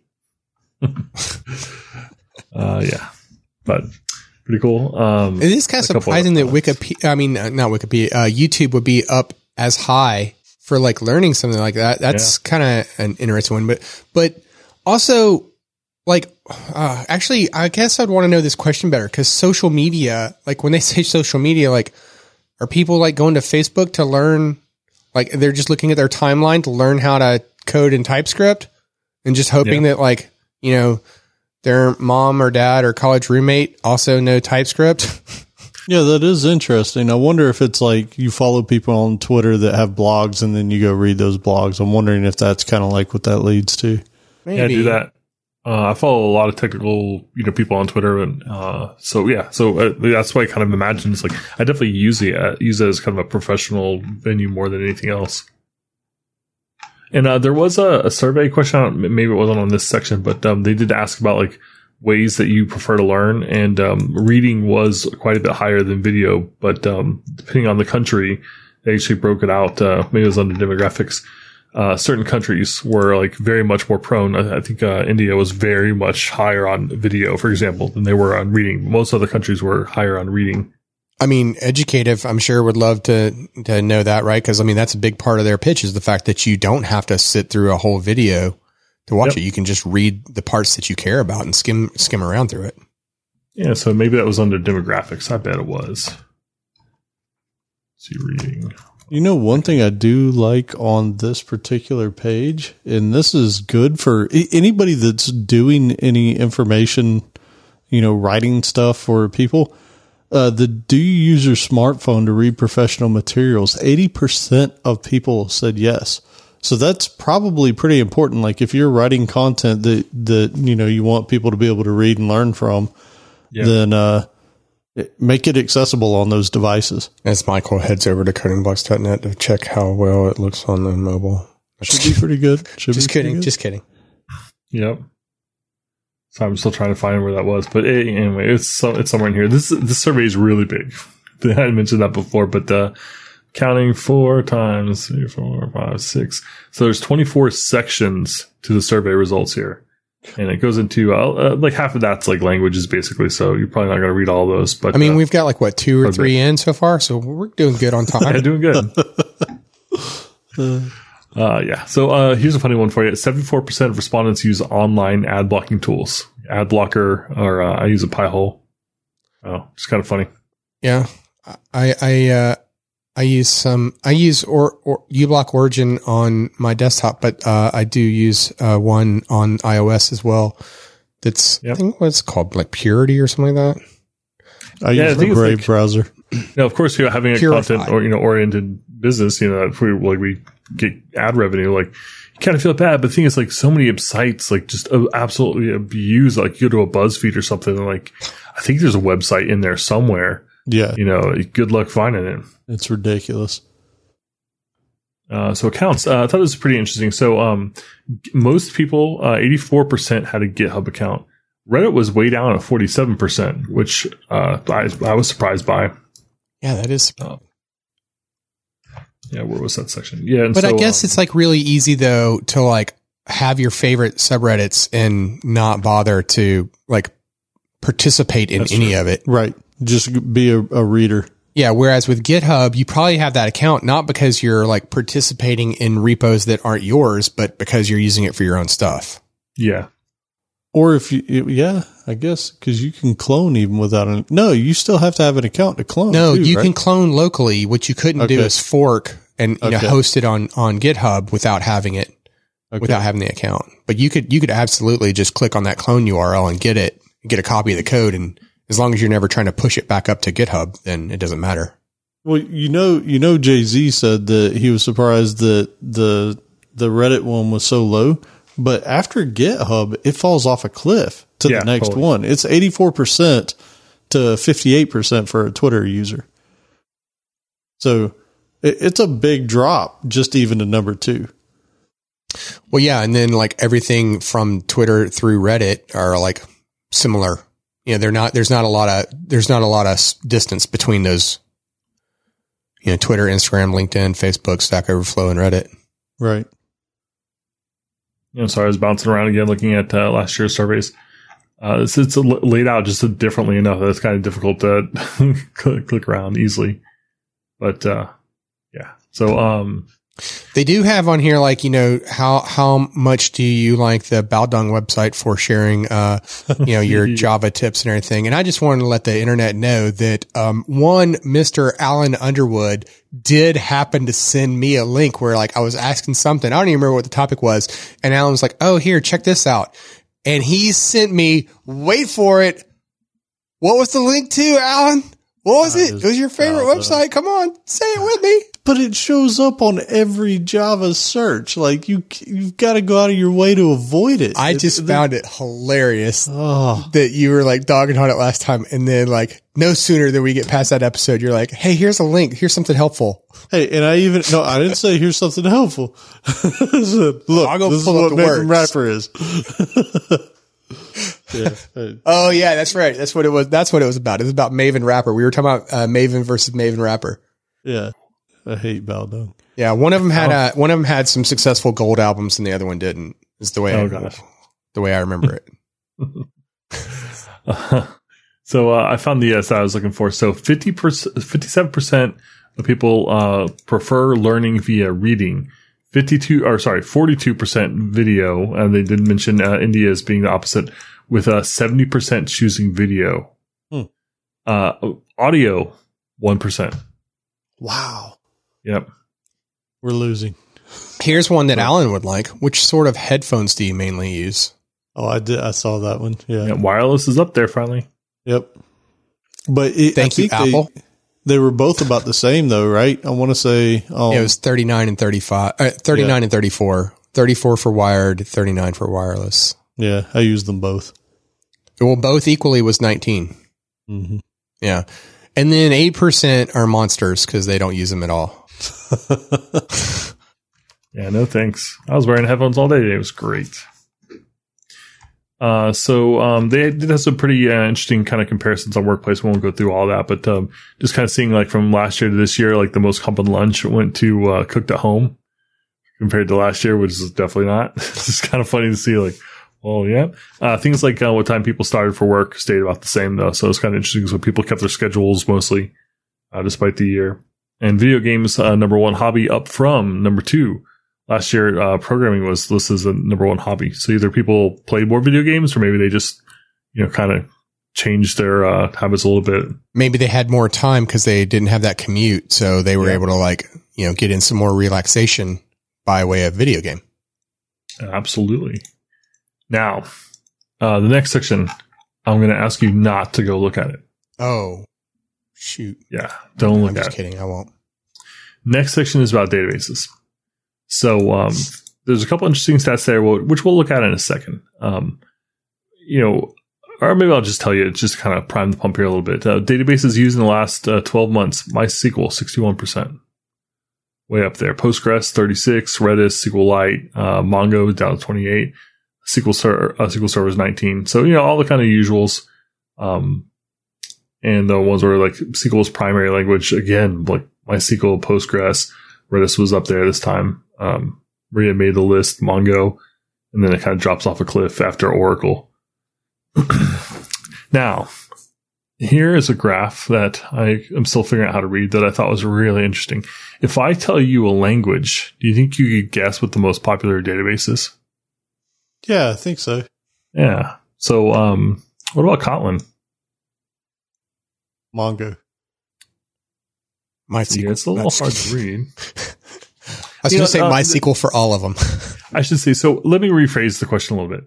What we're looking for is the relative popularity of the database by primary programming language, which is to say that um, if I tell you a language like Kotlin, you're looking not necessarily for the one that's most popular, because that would be MySQL, right? Based on the other answer. But rather, what is more common in Kotlin than it is in other languages? Does that make sense? Okay, like what database technology is more com- commonly paired with Kotlin? Yeah. Okay. And it is with other languages. So like, and and by database, we're talking about rela- like a relational database manager, or are we talking about like document, or are we talking about like streaming? Like, like, you know what I'm saying? Like how? Yeah.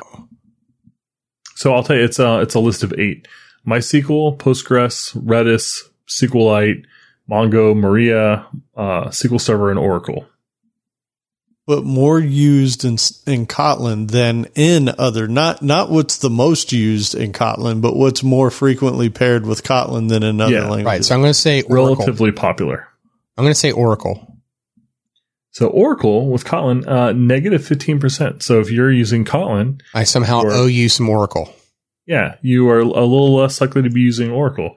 You are much more likely to be using SQLite relative to other languages. Interesting. Uh, I was yeah. not going to guess SQLite. And you know why that is? I can tell you exactly why. Because Kotlin was originally, it, it is like the default programming language for Android. Yep. And Android, you're going to do SQLite databases for on-phone database type stuff. Uh, That's okay. It. That's that okay. makes a lot of sense. That's funny. So, yeah, so you can kind of see, like, if you think about this stuff, uh, Postgres uh, a little higher, too, so seven percent. And I would kind of say, like, Oracle, that was my first guess, too. But I kind of think if we look at Java, guess what?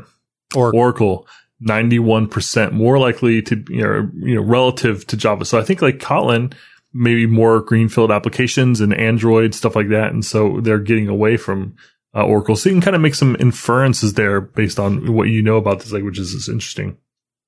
I'll give you an easy one. Oh, God. C Sharp. What'd you say, C Sharp? Yeah. S Q L Server. This My one's sequel. The biggest. uh, uh, wrong. Dang it. Uh, so, so close. S Q L Server, two hundred twenty-two percent more likely to be using uh, S Q L Server by far. The only one that even broke one hundred, I believe. So, yeah, if you're working in C-sharp, you're far more likely. Uh, second most likely is uh, SQLite again. Hmm. Hmm. Yeah, and, and everything else is negative. Uh, Oracle is actually zero. So, you're, you know, you're average. But uh, yeah, everything else, like if you're working in C Sharp, you probably are working in S Q L Server, maybe SQLite, and you're probably not working in anything else. So I'm the weirdo for using, uh, doing C Sharp development with Postgres is yes. what I'm hearing. Yes. Yep. Yeah. Well, that's, uh, that's uncommon. It's only negative seven though. So it's not that far off. Okay. But it is uncommon.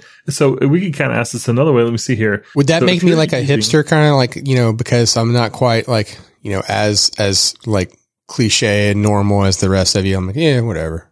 Yeah. Well, yeah. we could pivot it.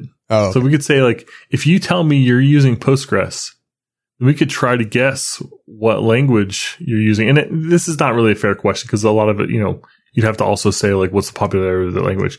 But if you had to guess PostgreSQL, what language is uh, uses relatively more Postgres than any other language?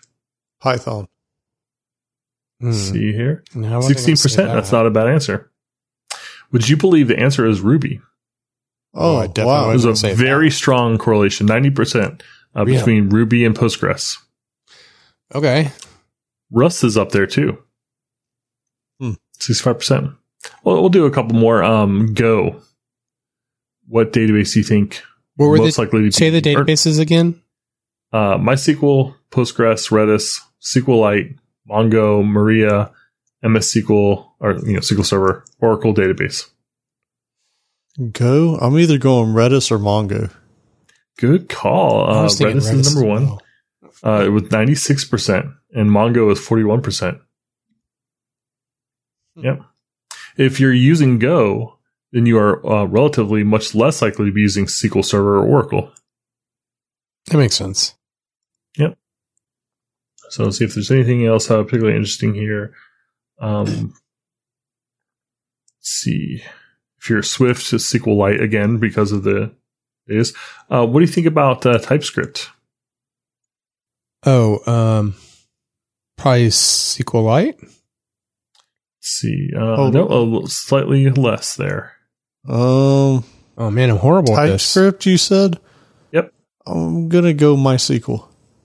So in this case, it's actually, uh, you're more likely to be using Mongo, uh, relatively. It's so hard. I don't even know how to say it. Well, object, yeah, because it's object storage, basically. Yep. You just store the JavaScript objects. What about P H P? Oh, MySQL. All day long. Yeah. Not even a question. Yeah, so it's it's much higher. It's forty-eight percent higher, uh, more likely to be using, you know, compared to the average. However, uh, MariaDB, one hundred seventeen percent. Really? That was the only which, other one that was over Which is a port of MySQL. I mean, that's... Yep, fork of it. Yep. Hmm. So it's yeah, kind of interesting to see, like, there's some part of the community that's uh, a P H P that uses Maria at a much higher percentage than any other language. That's hmm. for the secure uh, uh, WordPress sites. Yep. For the good ones. That's right. Yeah, so now you can look at this section. And, and yeah, like the database stuff is otherwise pretty much in line with uh, what we've seen in other places. I'm surprised to see MySQL so high. But now that we know that the survey was, uh, you know, like did some weighting to try and kind of balance things out, that makes more sense to me. Because I just, I don't really think about MySQL and JetBrains products together. I mean, you know, DataGrip can do amazing things. So I'm not going to hold it against you. You want to like yeah. use DataGrip to connect to your MySQL database? Go for it. Yeah, it's all about it. Uh, so DevOps section. Uh, they got uh, interesting... graph. I took note of. Are we allowed to look again now, or are we yeah. still okay? Yep, yep.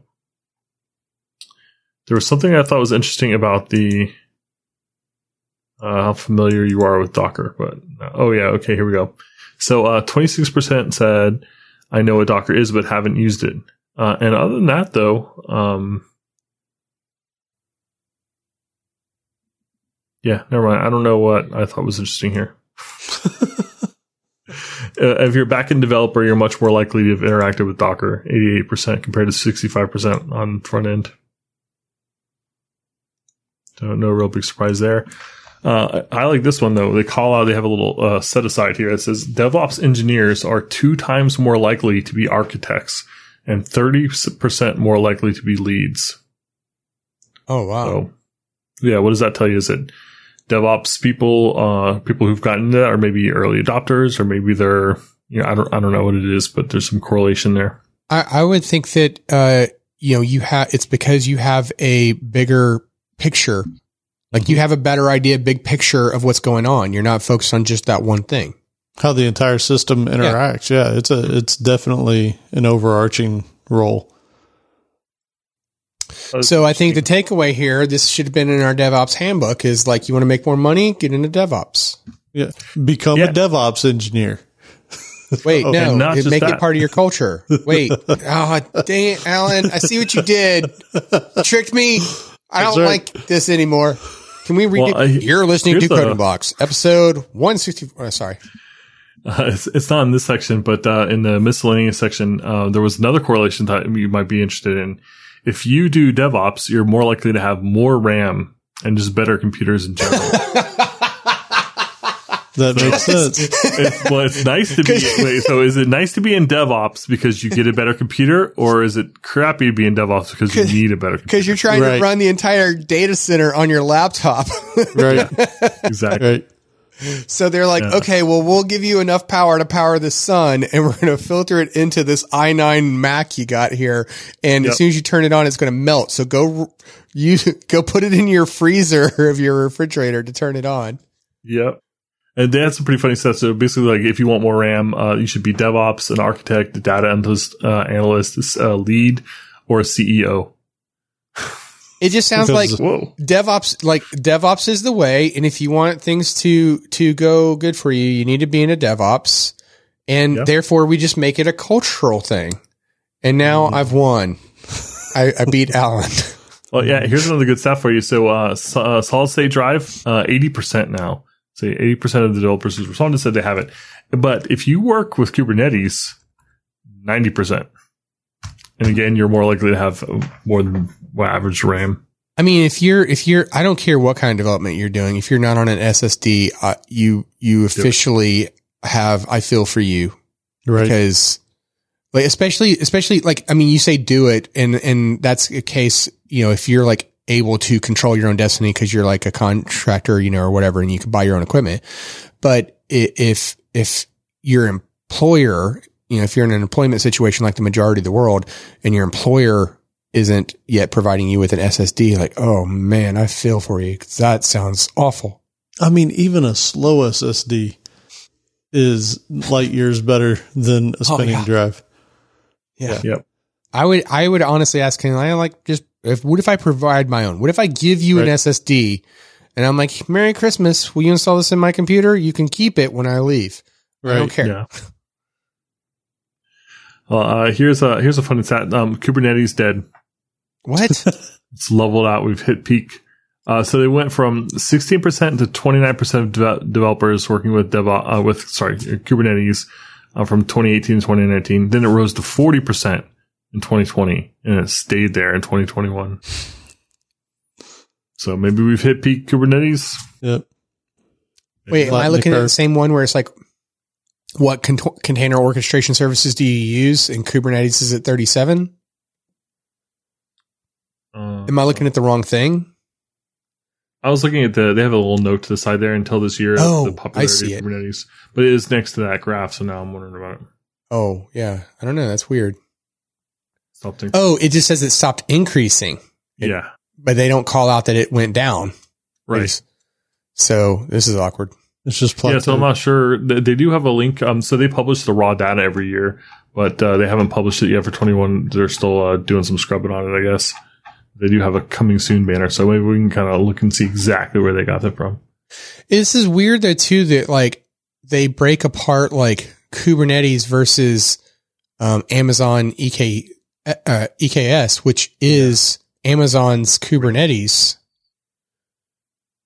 So yeah, that's an awkward distinction to make, because then like, you know, well, why didn't you break apart like Azure's Uh, Kubernetes environment, or Google's G K E environment, or uh, you know, Linode's, or whoever else's, right? Like, uh, it just seems like a weird distinction to break out that one Kubernetes provider, yeah, and not just bake it in. Because if you did bake it in, like this is where that other that other one where the the question was weird and the results didn't add up to one hundred percent because they had like, you know, looked like some of them were like both kind of thing.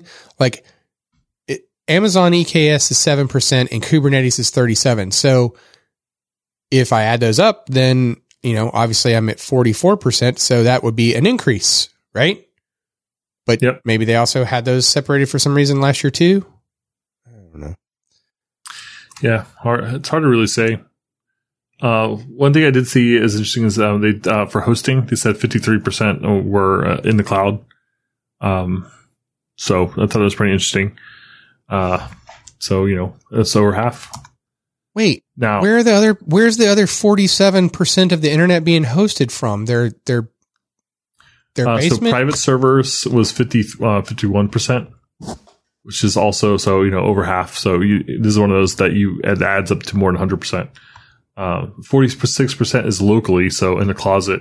one percent is other, so I, I don't know. That was somebody else's house. I don't know.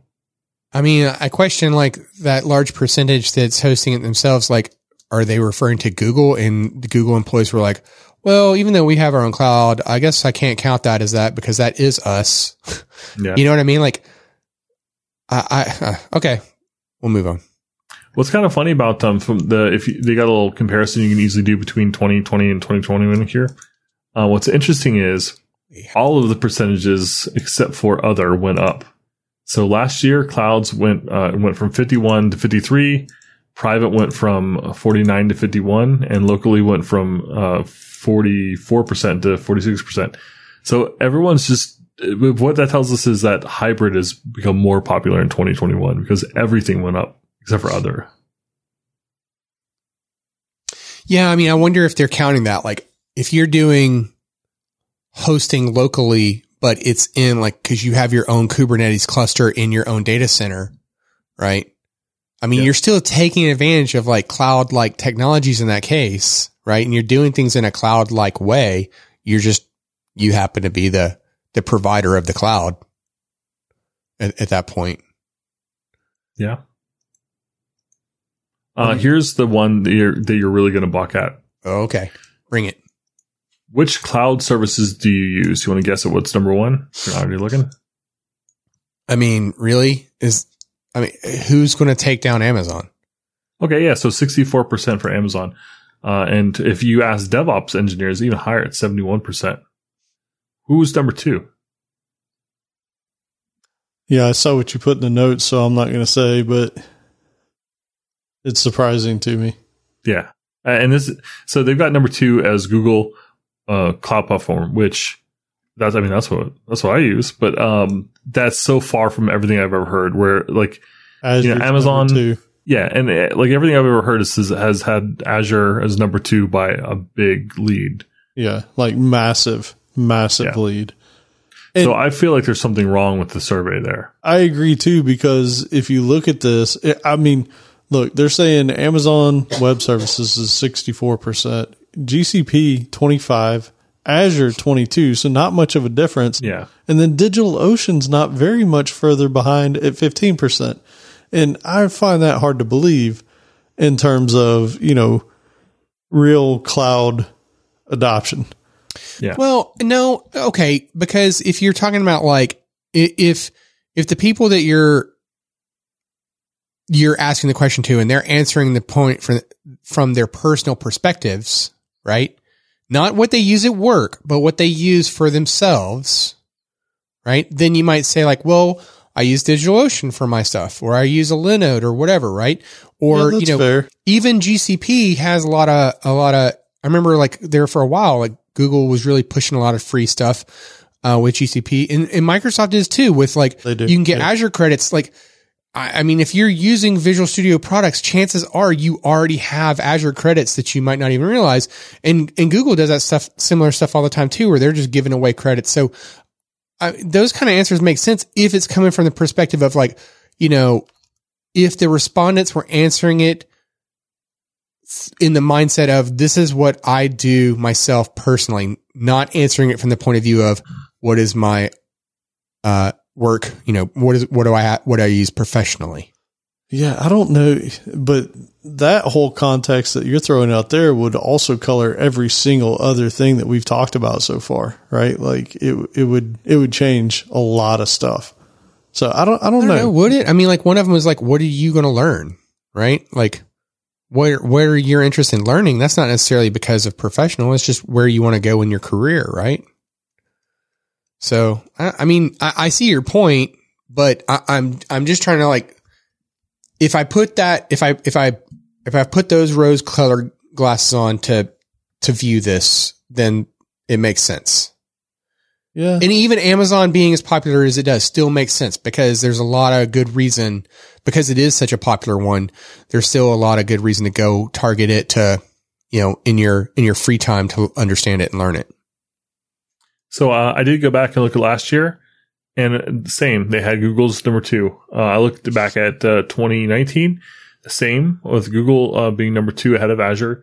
And one thing they do say is um, they found that Google Cloud Platform, their share of developers using them for cloud is much higher with people doing Kubernetes. And I don't call that out for twenty twenty-one, but they do say here specifically is like we see more Kubernetes adoption for people using G C P, or, and say it another way, if you're using Kubernetes, you're more likely to be on Google Cloud than some of those other platforms and some, you know, I mean, so on. So I think that makes sense too, though, right? Like, I mean, I mean yeah. Google made Kubernetes, so. You know, there's it it, it it makes a lot of sense to me. Like, well, why wouldn't you use, like, if you were already going to invest your time into Kubernetes, why wouldn't you use Google? Yeah. You know, unless you have like a I, strong reason to stay because, you know, you have free Azure credits, for example, or whatever, or you're like already baked so heavily into the Microsoft world that you wanted to stay there. Like, I could see us using uh, Google for that reason. Uh, here's a, here's another way to look at it. So, uh, you know, typically you hear A W S number one, uh, Azure number two, and like they're even kind of close. is it possible that articles that I'm searching for right now, looking at it, a lot of them compare based on revenue? Yes. So this is possible that there are more developers using G C P, but less money being spent there. And maybe part of that has to do with like Firebase and like these Google services that are written around mobile and Android and stuff. So maybe people are using G C P because it kind of comes along bundled with some of the stuff, but all they're doing is paying for a little bit of a NoSQL database. Yeah, that's possible. I was actually looking just what you were talking about with by revenue. And there's an article on park my cloud dot com. I don't know exactly. I guess they're getting their numbers from different, um, you know, reporting when, when Amazon has to report and all that. But it looks like A W S reported revenue of thirteen point five billion dollars for Q one twenty twenty-one. For right? a quarter. For, uh, nice. for a quarter. Um, which, by the way, that's all the freaking V Ms and stuff that everybody forgot to turn off. Um, yeah.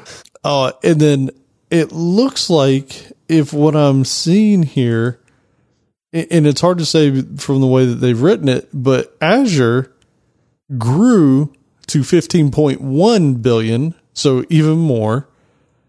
And then Google Cloud, they're showing for the same quarter was four point oh four seven billion.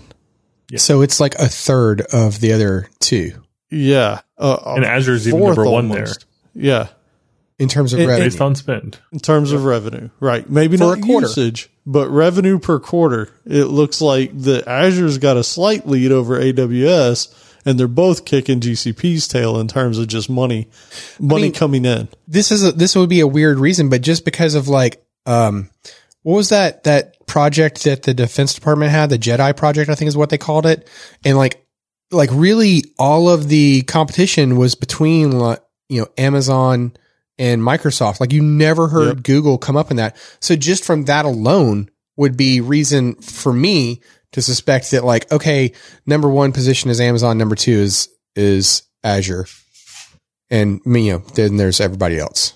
But it, it really is a good point though of, you know, just because more money's going in there doesn't mean that it's being used more by, by developers or being adopted by a developer. It, it's, it's interesting. It's definitely interesting. Maybe one company but, knows how to price their product better and that's how and they're that's winning. Very possible. Or they bundle it or sell it better or what it, like I wouldn't be surprised if some of this stuff comes along when like when you get Office three sixty-five stuff, people buy into that because Um, for instance, like you can get information about, um, your security and, and your, your Office three sixty-five subscription, right?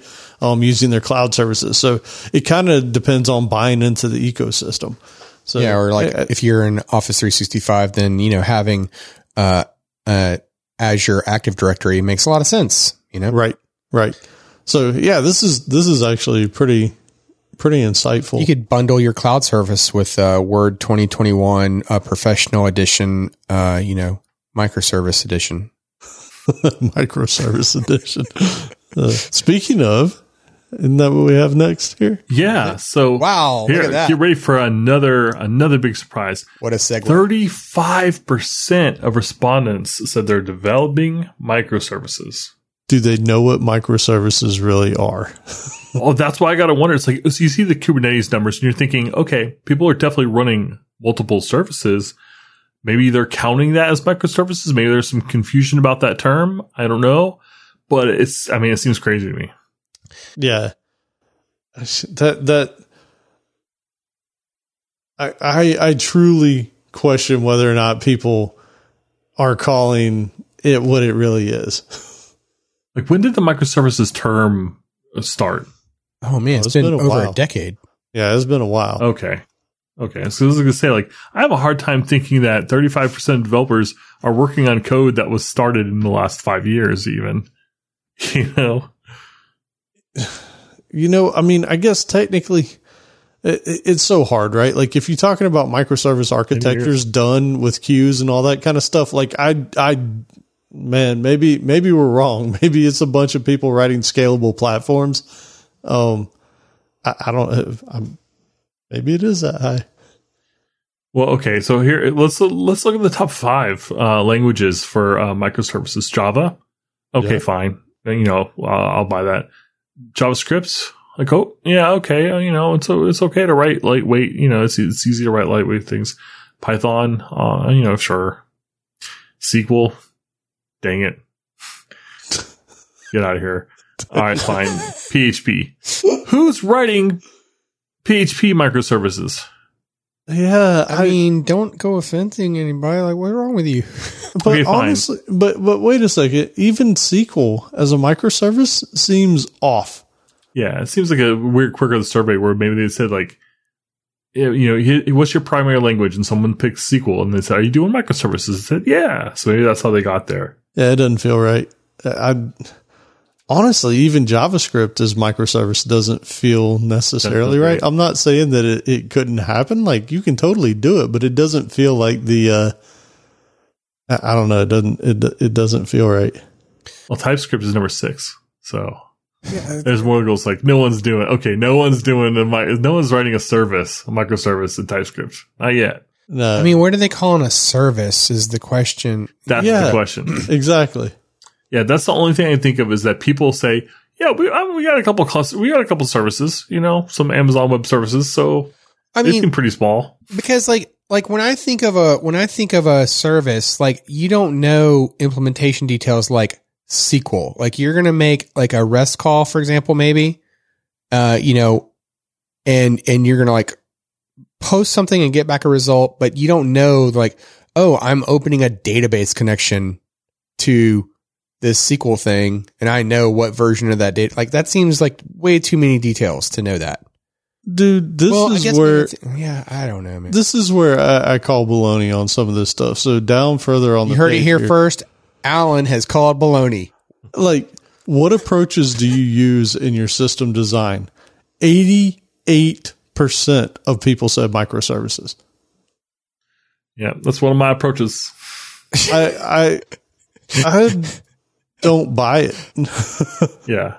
I mean, maybe it's, it, don't knock it, man. It's one of the approaches they look at. They're like, okay, here's all the possible ways we could do this. Microservices one up. You know what? Let's forget the microservices. Let's move on. We've gotten it out of our way. Yeah. I, I don't know. Yeah. I, I don't, don't. I, yeah. I have a tough time with that. I think honestly, people are mixing up service oriented architecture with microservices is what I think is happening here. Yeah. Because service oriented architecture is listed as number two here. So it dropped from eighty-eight percent using microservices to thirty-five percent doing the S O A. Um, yeah, I, I just, uh, I'm struggling with that one.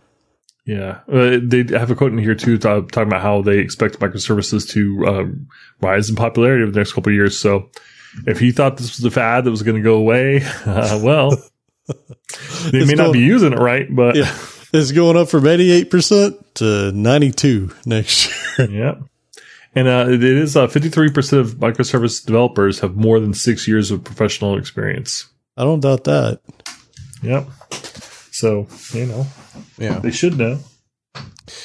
Um, before, okay, well, I wanted to give you a chance because uh, I do see we have another bullet point here on the microservices. But before we mo- after we move on, before we move on to the next one, I do want to have a moment to interject something. So, were we going to cover that one?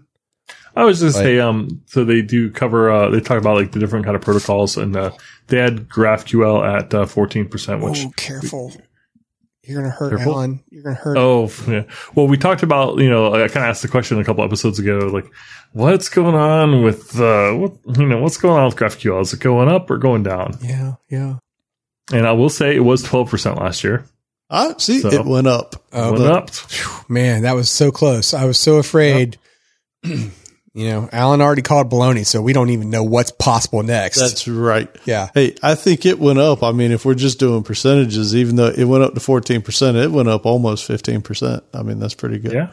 And I, yeah. I mean, wasn't even I'm on. I'm sure you understand math. But hey, uh, fifteen percent of fourteen percent is about two percent, I think. So I think it went what? up about fifteen percent. That's what I'm saying. You right? can't have percents of percents. Hey, that's how you make yourself right in any conversation is you just start working with percentages, right? You know, yeah. one hundred percent more people got sick this week. Wait, how many got sick last week? One. Well, it doesn't matter that there's yeah. only two. There's one hundred percent more people sick this week. You bring fractions in in a conversation, I'm out. Yeah, it jacks everything up. So, well, that, that's going to screw up two thirds of this conversation, Jim. That's right. Sixty-six percent of this out. conversation is based on. All right. So, well, um, what I did want to say was like kind of like backing up for a moment on uh, the uh, cloud service thing. Uh, we didn't call this out, and I don't know if you noticed this, but there was a section on here of like the the usage of cloud services depending on company size. And oh, so yeah. that could have been a sway on some of those questions because, like, there's a column of just me versus companies where it was like, you know, mm. two to ten people or eleven to fifty, et cetera, or, you know, and so depending on if you look at that number, it paints a totally different number because then for companies that are, you know, we'll say that more than five thousand, right? Then it's forty-eight percent Amazon. And uh, Azure is twenty-four percent in second place, and Google Cloud is then ten percent, and everybody yeah. else trails off after that. So, you know, depending on the size of the company, even if you were to go like in the fifty, to, uh, I'm sorry, in the five hundred to a thousand uh, employee size company, it's fifty-five percent for Amazon, fifteen for Azure, and eleven for Google. So in every every one of those scenarios, it's Amazon. Uh, Microsoft, Google. It's when you start getting to the smaller numbers where it's like, hey, it's just me. Then it's, then that's where you start to see okay. it get to be more interesting to where it's like thirty percent Amazon, fourteen percent Google, and seven percent uh, Microsoft. Okay. And, and that's so, also where DigitalOcean like really spikes too, by the way. Like right. they're, they're, they jump to twenty-one percent in that scenario when it's just me, which goes back to my point earlier of like, you know, depending on the context of how you're answering the question. So they, they, the point is, uh, JetBrains did cover that. So does that mean that, you know, the startups today are maybe using G C P more than A W S? Does that mean the, you know, the next year, next generation's Facebook, Netflix, you know, whatever, Microsoft, you know, maybe maybe uh, Google's investment into Kubernetes is uh, you know going to be paying huge dividends in ten years. You know, who knows? Maybe not. I don't know. Yeah, I mean, well, I mean, we've kind of talked about Kubernetes in the past. Is it was like it was Google's way of uh, kicking the kicking the chair out from underneath Amazon, right? Like they were so late to the game, and it was like, hey, what if we just like abstract away all of the infrastructure so where we don't care about your specific services like what Amazon's providing, and we can, it's our way of leveling the playing field, right? Yeah. And so, yeah, to your point, maybe it is kicking off because there was the rise in Kubernetes, but depending on how you decide to do the math, maybe it wasn't a rise. It was just, you know, constant.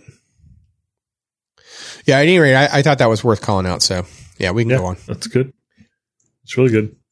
Uh, so it just uh, there's a m- big miscellaneous section that asks all sorts of different questions. But one I thought was particularly interesting is how old is a computer used most often? And uh, two years old was thirty-two percent. Uh, but it was it was a kind of a you know decent size kind of distribution. You know, where like less than a year old is twenty percent, three years old is eighteen, four years old is only nine percent, which isn't too bad. But then there's a big jump here at more than four years old, which goes to eighteen percent, which. Mm. I don't know, you know, maybe, I, I don't know what the deal is there, but I hate to hear that because, you know, just thinking of developers being on ten-year-old machines, whatever, like, I'd like to fix that.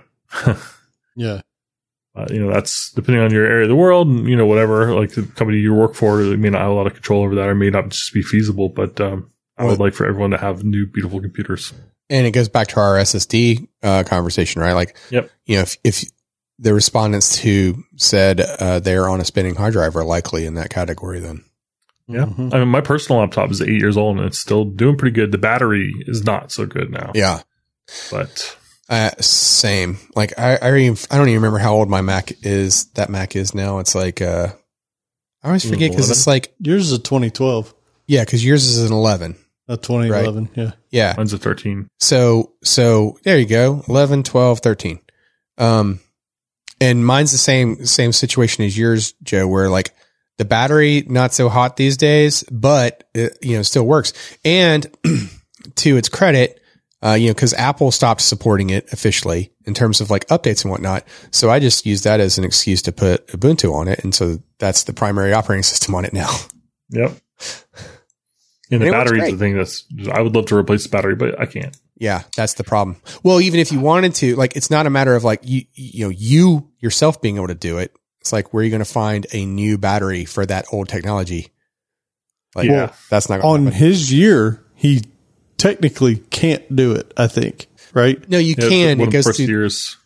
It's that whole process where you got to like heat it up to soften the glue oh, that's holding okay. it in. I'm not doing that. Right. That's why I'm saying, like, it's not a matter of you technically doing it. It like, cause you could technically, like, there are services that do that sort of thing, right? It's a matter of even just being able to buy Did a it. battery that yeah. would, that would work for it. That would not be, that's not a battery that's been sitting on a shelf for the last five years. Right. Yeah. True. Uh, so, uh, one other section I thought that was uh, interesting was just testing. seventy-five percent of all respondents say that it plays an integral role in their development. Awesome. But forty-four percent of respondents say they're involved in that testing. So somebody's what? doing it, just not them. Yeah. So, you know, Q A or something like that, which is, you know, nothing wrong with Q A. Q A is great, but it just, I was like, when I first saw that number, I was like, oh, yay, you know, finally the revolution. Um, but uh, not quite. So forty, yeah, forty-five, forty-four percent are even involved in the testing. And they go on to say different types of tests. So uh, unit tests are up at sixty-seven percent, um, which is odd with the number we just mentioned before. And then it kind of tails off down there. Integrations, uh, forty-eight percent and then thirty-three percent, which those are all really good numbers. I didn't expect to see them that high. So for who writes unit tests, fifty fifty-seven percent say I write unit tests. Nice. Yeah. I'm I'm happy to see the thirty-three percent end to end. Yeah. Okay. I mean, that, that's pretty, that's pretty good. I mean, that's always been like the difficulty, you know, even in my own like kind of like mindset when I think about like, hey, okay, like unit tests, super simple to implement, but then it's like, okay, well, I mean, there's only but so much you can do, right? So then it's like, yeah, okay, technically I can write some integration tests if I want to, like, you know, run them explicitly or whatever. But in an end te- end-to-end test, then I think more in terms of like, oh, well, like for a web app, for example, you know, like maybe that's where you would, it doesn't have to be Cypress, you know, because t- technically you could do a lot of JavaScript unit tests too. But like, I, I kind of think in like that kind of a world where, you know, you have some kind of driver that, be it Cypress or whatever, um, ask for help if you're using Selenium, uh, then, you know, but you know what I'm saying though? Like you need something to like do the driving that, that would have that, uh, you know, you already have an environment up and running, but that's where it's like the thirty-three percent, like the orchestration of spinning up that environment to be able to do an end to end test, like on the fly. Like I keep thinking back to like the, the DevOps handbook and the Phoenix project, right? And the, like the dream, the utopia of, like, hey, uh, you know, you submitted your pull request and now I'm going to go spin up a brand new environment. And now I'm going to run your test. I'm going to run through like, um, not only the unit test, but the integration test, but I'm going to run through a set of end to end integration tests just to make sure that like everything works. Cause they had talked about like in, in those books about like how you would have like your fast running tests and your slower running tests and whatnot. And, but yet you're going to do all those, right? And it sounds like a great utopia. And so it's really happy to see that like, well, apparently others have figured this out because, you know, a third of the respondents, that's, you know, over ten thousand people that responded pretty high in the affirmative of we're doing end to end. Right. I want to work with those people. No, just kidding. Yeah. Have you seen it? So, uh, I mean, that was pretty much it for the highlights. Uh, it definitely didn't cover a lot. I, we'll have uh, links, copious links to the show notes, different sections, things we talked about. Um, So, uh, yeah, and we'll also have links to things like uh, other surveys we uh, compared to, like the Octoverse and uh, Stack Overflow, for example. All right. Well, with that, we head into Alan's favorite portion of the show. It's the tip of the week. All right, and it looks like I'm going first here. So this one uh, comes from um, Morali, which I don't know, M. Suriar on uh, Slack. I don't know how you say that. But uh, he... recommended a podcast to me that I now love, and it's an interview podcast, which I typically don't like, but the interviewer does a really good job of kind of crafting a narrative. So it almost feels like a Terry Gross interview or like an N P R st- style interview where they, they have like a narrative. So it's really focused on like a story, and This particular tip of the week, I uh, want to emphasize for Michael Outlaw, because I think Michael Outlaw is going to particularly enjoy this show. And specifically, the the episode that uh, Riley recommended was uh, with the author of SQLite. And I did not know it had such an interesting person behind it, but also just the story of like how it came to be and the rigorous amounts of testing that they go through. Uh, the, the well, spoiler alert, the, the guy ends up buying a book on uh, software testing for airplanes. And uh, there's like some government standards and, and whatnot. And he goes through and makes SQLite compliant with, you know, that level of testing. And so uh, took it very seriously. And just the whole story of like how uh, it came to be and how it got to be so popular, and like him being kind of a solo developer, open source, and having, you know, like Motorola and stuff saying, "Hey, we're thinking about putting on this phone on our phones. Can you support it?" And he's like, "Yeah, sure, uh, eighty thousand dollars. And then, you know, he, he's got something that he thought was like, you know, pretty much near bug free. And suddenly when it's on a million devices, twelve million, one hundred million devices, you know, find some bugs. And so his quest, he went on this like really difficult and, you know, ambitious quest to basically, you know, get it bug free. And it was just a really great episode. Mm. Uh, some other great episodes I really like. I've, I've gone to maybe twenty of them now. Uh, C V S. And, or sorry, uh, Subversion, actually. The, uh, they got one of the people that did a lot of work on Subversion, and specifically going from C V S to Subversion, talking about the different models. And it's like very in-depth details on moving from, uh, you know, uh, C V S, which is kind of based around like local changes in the, the way the database and the files were stored, uh, to C V S, uh, just, geez, keep doing that. Subversion, which had a client server model, and how, uh, network transparency was really important in, uh, getting that from, you know, from one version to the next. And of course, you know, Git comes through and changes the whole world. And so just hearing that author's perspective on like how C V S, like just totally took over C V S in like a blink of, a, you know, a couple of years, it became the predominant uh, platform. And then a few years later, the same thing happened to it again with Git. And so just to hear his perspective on it and the, the things that it did differently and how it like related to decisions that he had to make about Subversion and how that played out in Git, and seeing, you know, what worked and what didn't was really interesting. It's been so long since I've thought about C V S in terms of version control that every time you said it just now, I would immediately think of places like Walgreens or Eckerd's. Like, yeah. Like, I think you're using that wrong, right? Like, right. That does, that word doesn't mean what you think it means. And you know what's funny is, uh, so if you went for, when you used C V S, like I don't know if you ever used it, but um, going to Subversion was like, it was nothing, because it, it basically felt the same, it acted the same, the commands were nearly the same. The only difference is one was on a network and one wasn't. So, uh, you know, it, it just made things a lot easier. So am I the weirdo between the three of us that had Mercurial in between there? Uh, no, so we talk, they talk about a little bit. I used it a little bit. I, I really liked statistics. I thought it was more consistent than uh, than Git. Well, um, I wasn't going to go there with it, but... Yeah, I know. But, uh, Git is not, Git is not known for its consistency. It's like the perfect system for, you know, Linux and branching and stuff, but... Yeah, so great episode. And uh, one more I had to throw out there. Uh, I'm a big fan of Programming Throwdown podcast. Um, the, they actually had one of the guys, Jason, and they, like they didn't even mention the podcast. Like I heard the person's voice, and I'm like, oh, that's that's Programming Throwdown. And then at the very end of the episode, it's like, hey, you should also check out the podcast. But like right from the get go, I'm like, that's that's him. I know it's him. And I was like on a bicycle, so you know I wasn't like googling for it. But I'm like the whole time, I'm like, that's him, right? That's him. It was. So yeah. Oh, and I have one more. Sorry. Uh, another podcast. So I'm giving I'm giving it away. So uh, you know, I'm telling you all about other podcasts today. Software Engineering Daily show we've mentioned uh, many times. The person does uh, interviews with uh, people from, you know, all over the place, different technologies, and releases every day. Well, the author Jeff uh, wrote a book about Facebook engineering, and if you listen to the show, you know that he, like there was a long period of time where he just interviewed a ton of Facebook employees, like. Back to back to back for, you know, many months. They're just sprinkled throughout. Well, he wrote a book about their engineering culture and the way they kind of developed uh, over the years. And uh, it was like, I, I thought surprisingly insightful. Like I, you know, it was like, I knew they're going to talk about React. I thought they were going to talk about, you know, Presto and GraphQL and some of the other things.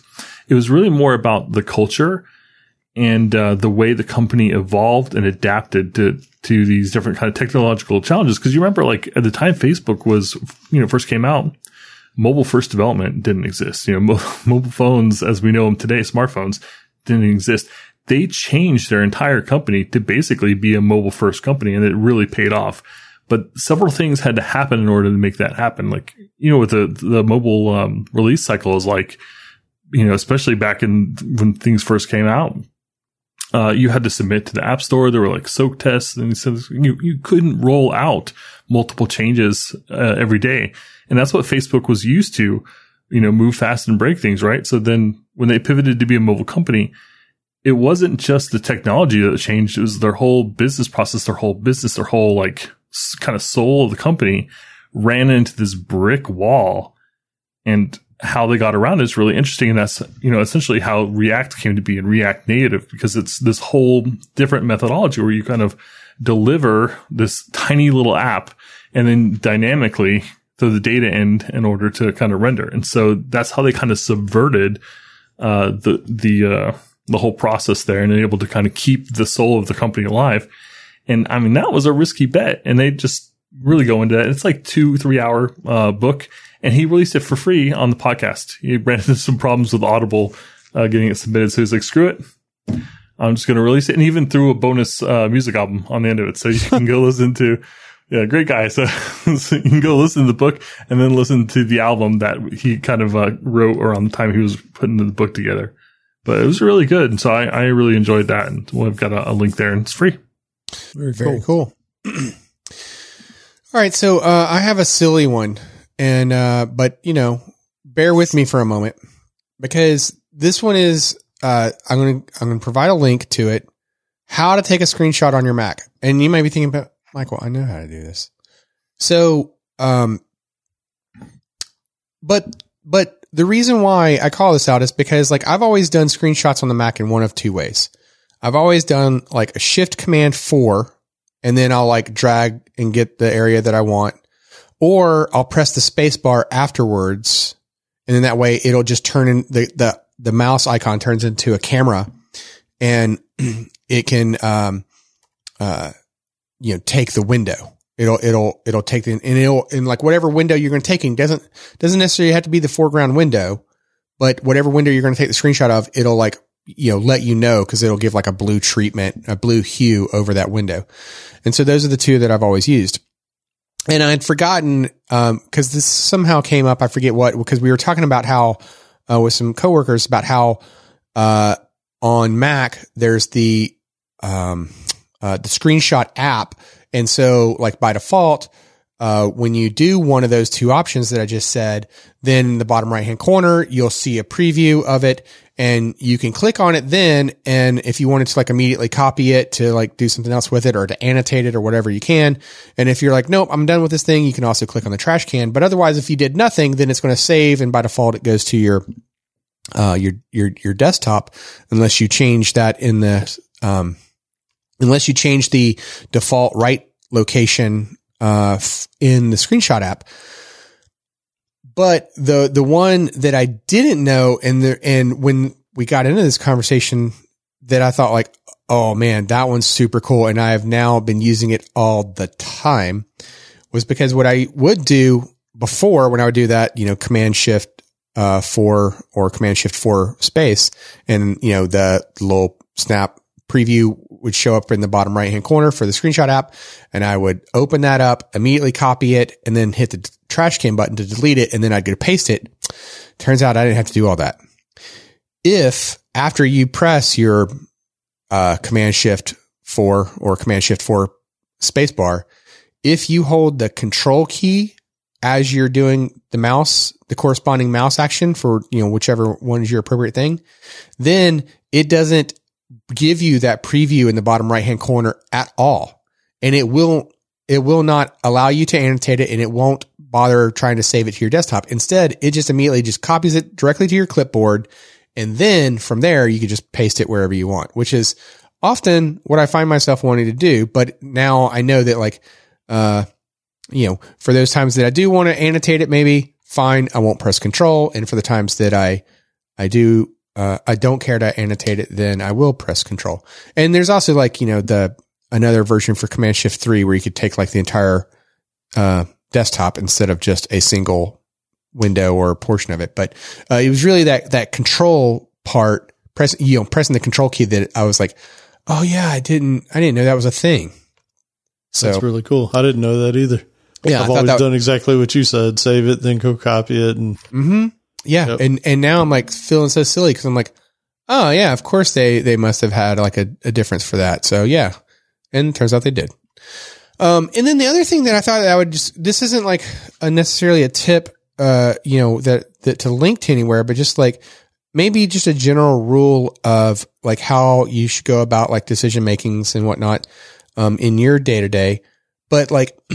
You know, I put here in the notes, like data, data, data, like let the data guide your decisions, not based on feelings. And so where I come from with that is that, you know, some peers and I, we were, we were having this conversation and it was like, well, I think that this is going to be the way it is. And I feel like this is going to be, you know, uh, the right decision and that, um, it's, you know, this is probably going to be, uh, you know, the heavy use case, blah, blah, blah, blah, blah.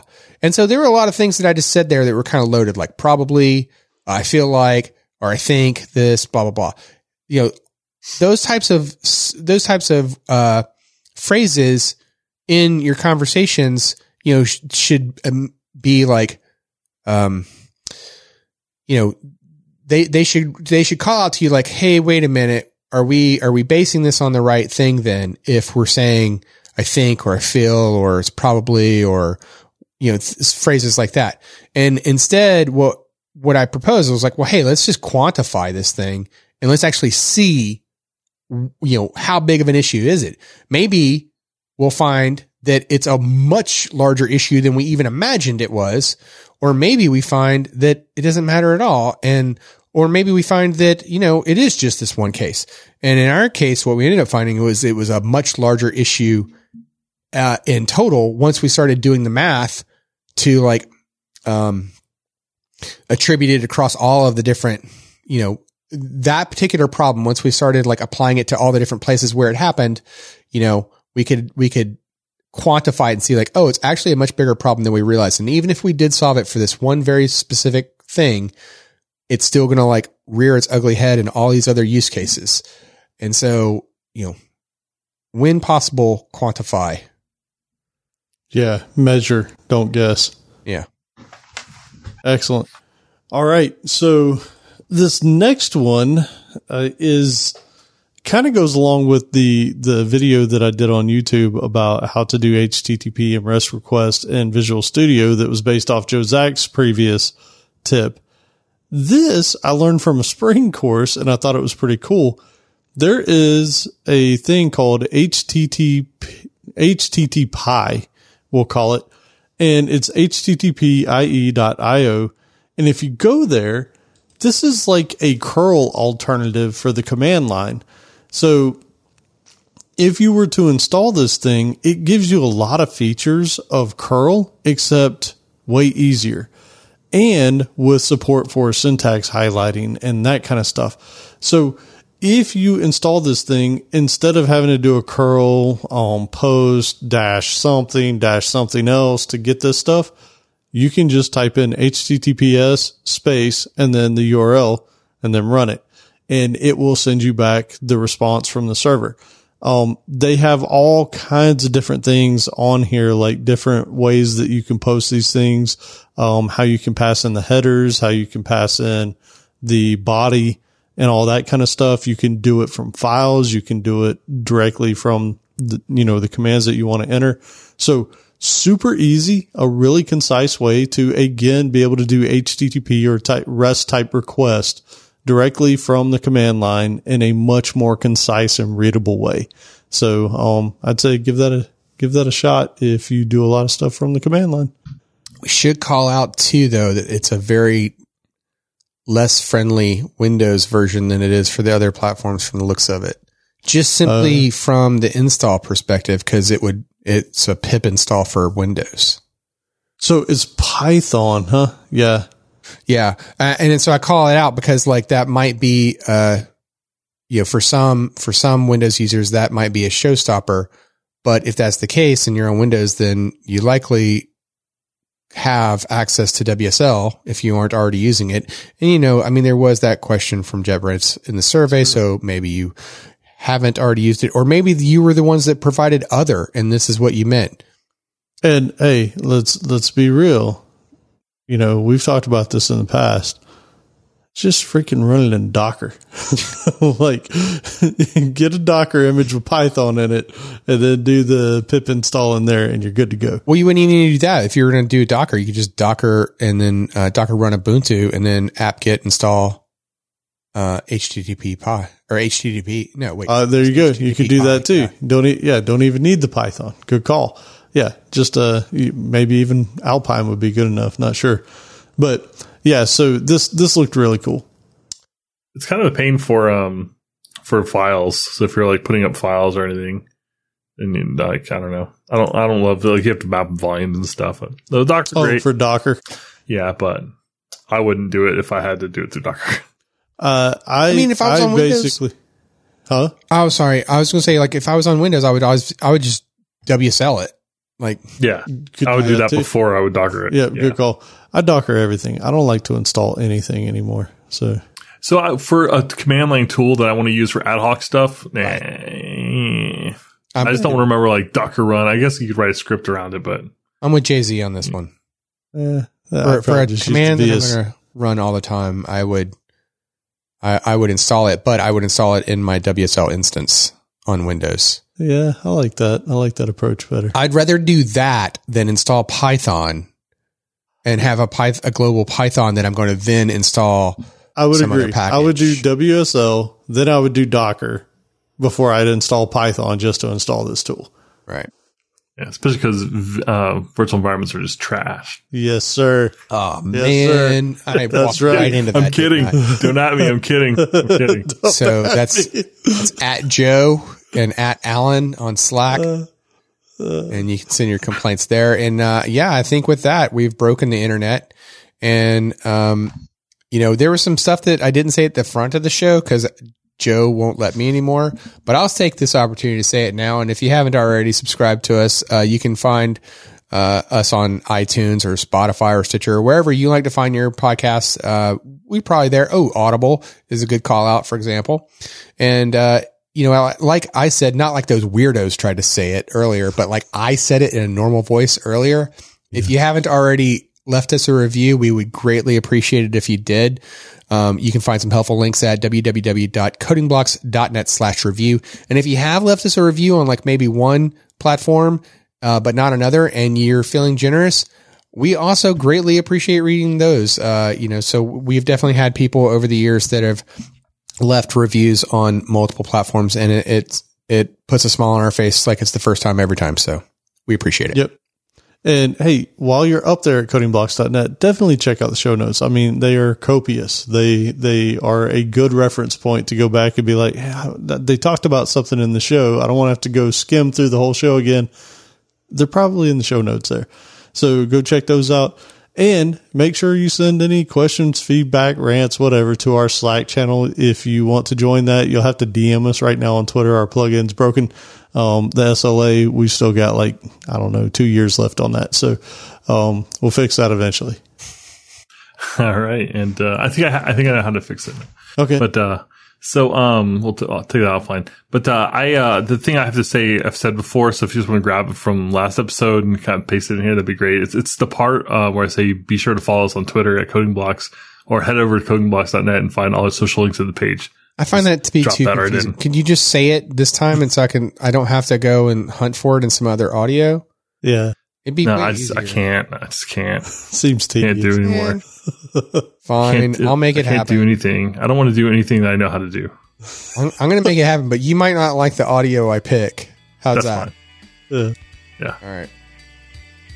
I'll be like, hi, everybody. I'm Joe Zach, and uh, be sure to follow us at Twitter at Coding Blocks. You know, how about if I did that? Yeah, as long as I don't have to do it again. That's fine.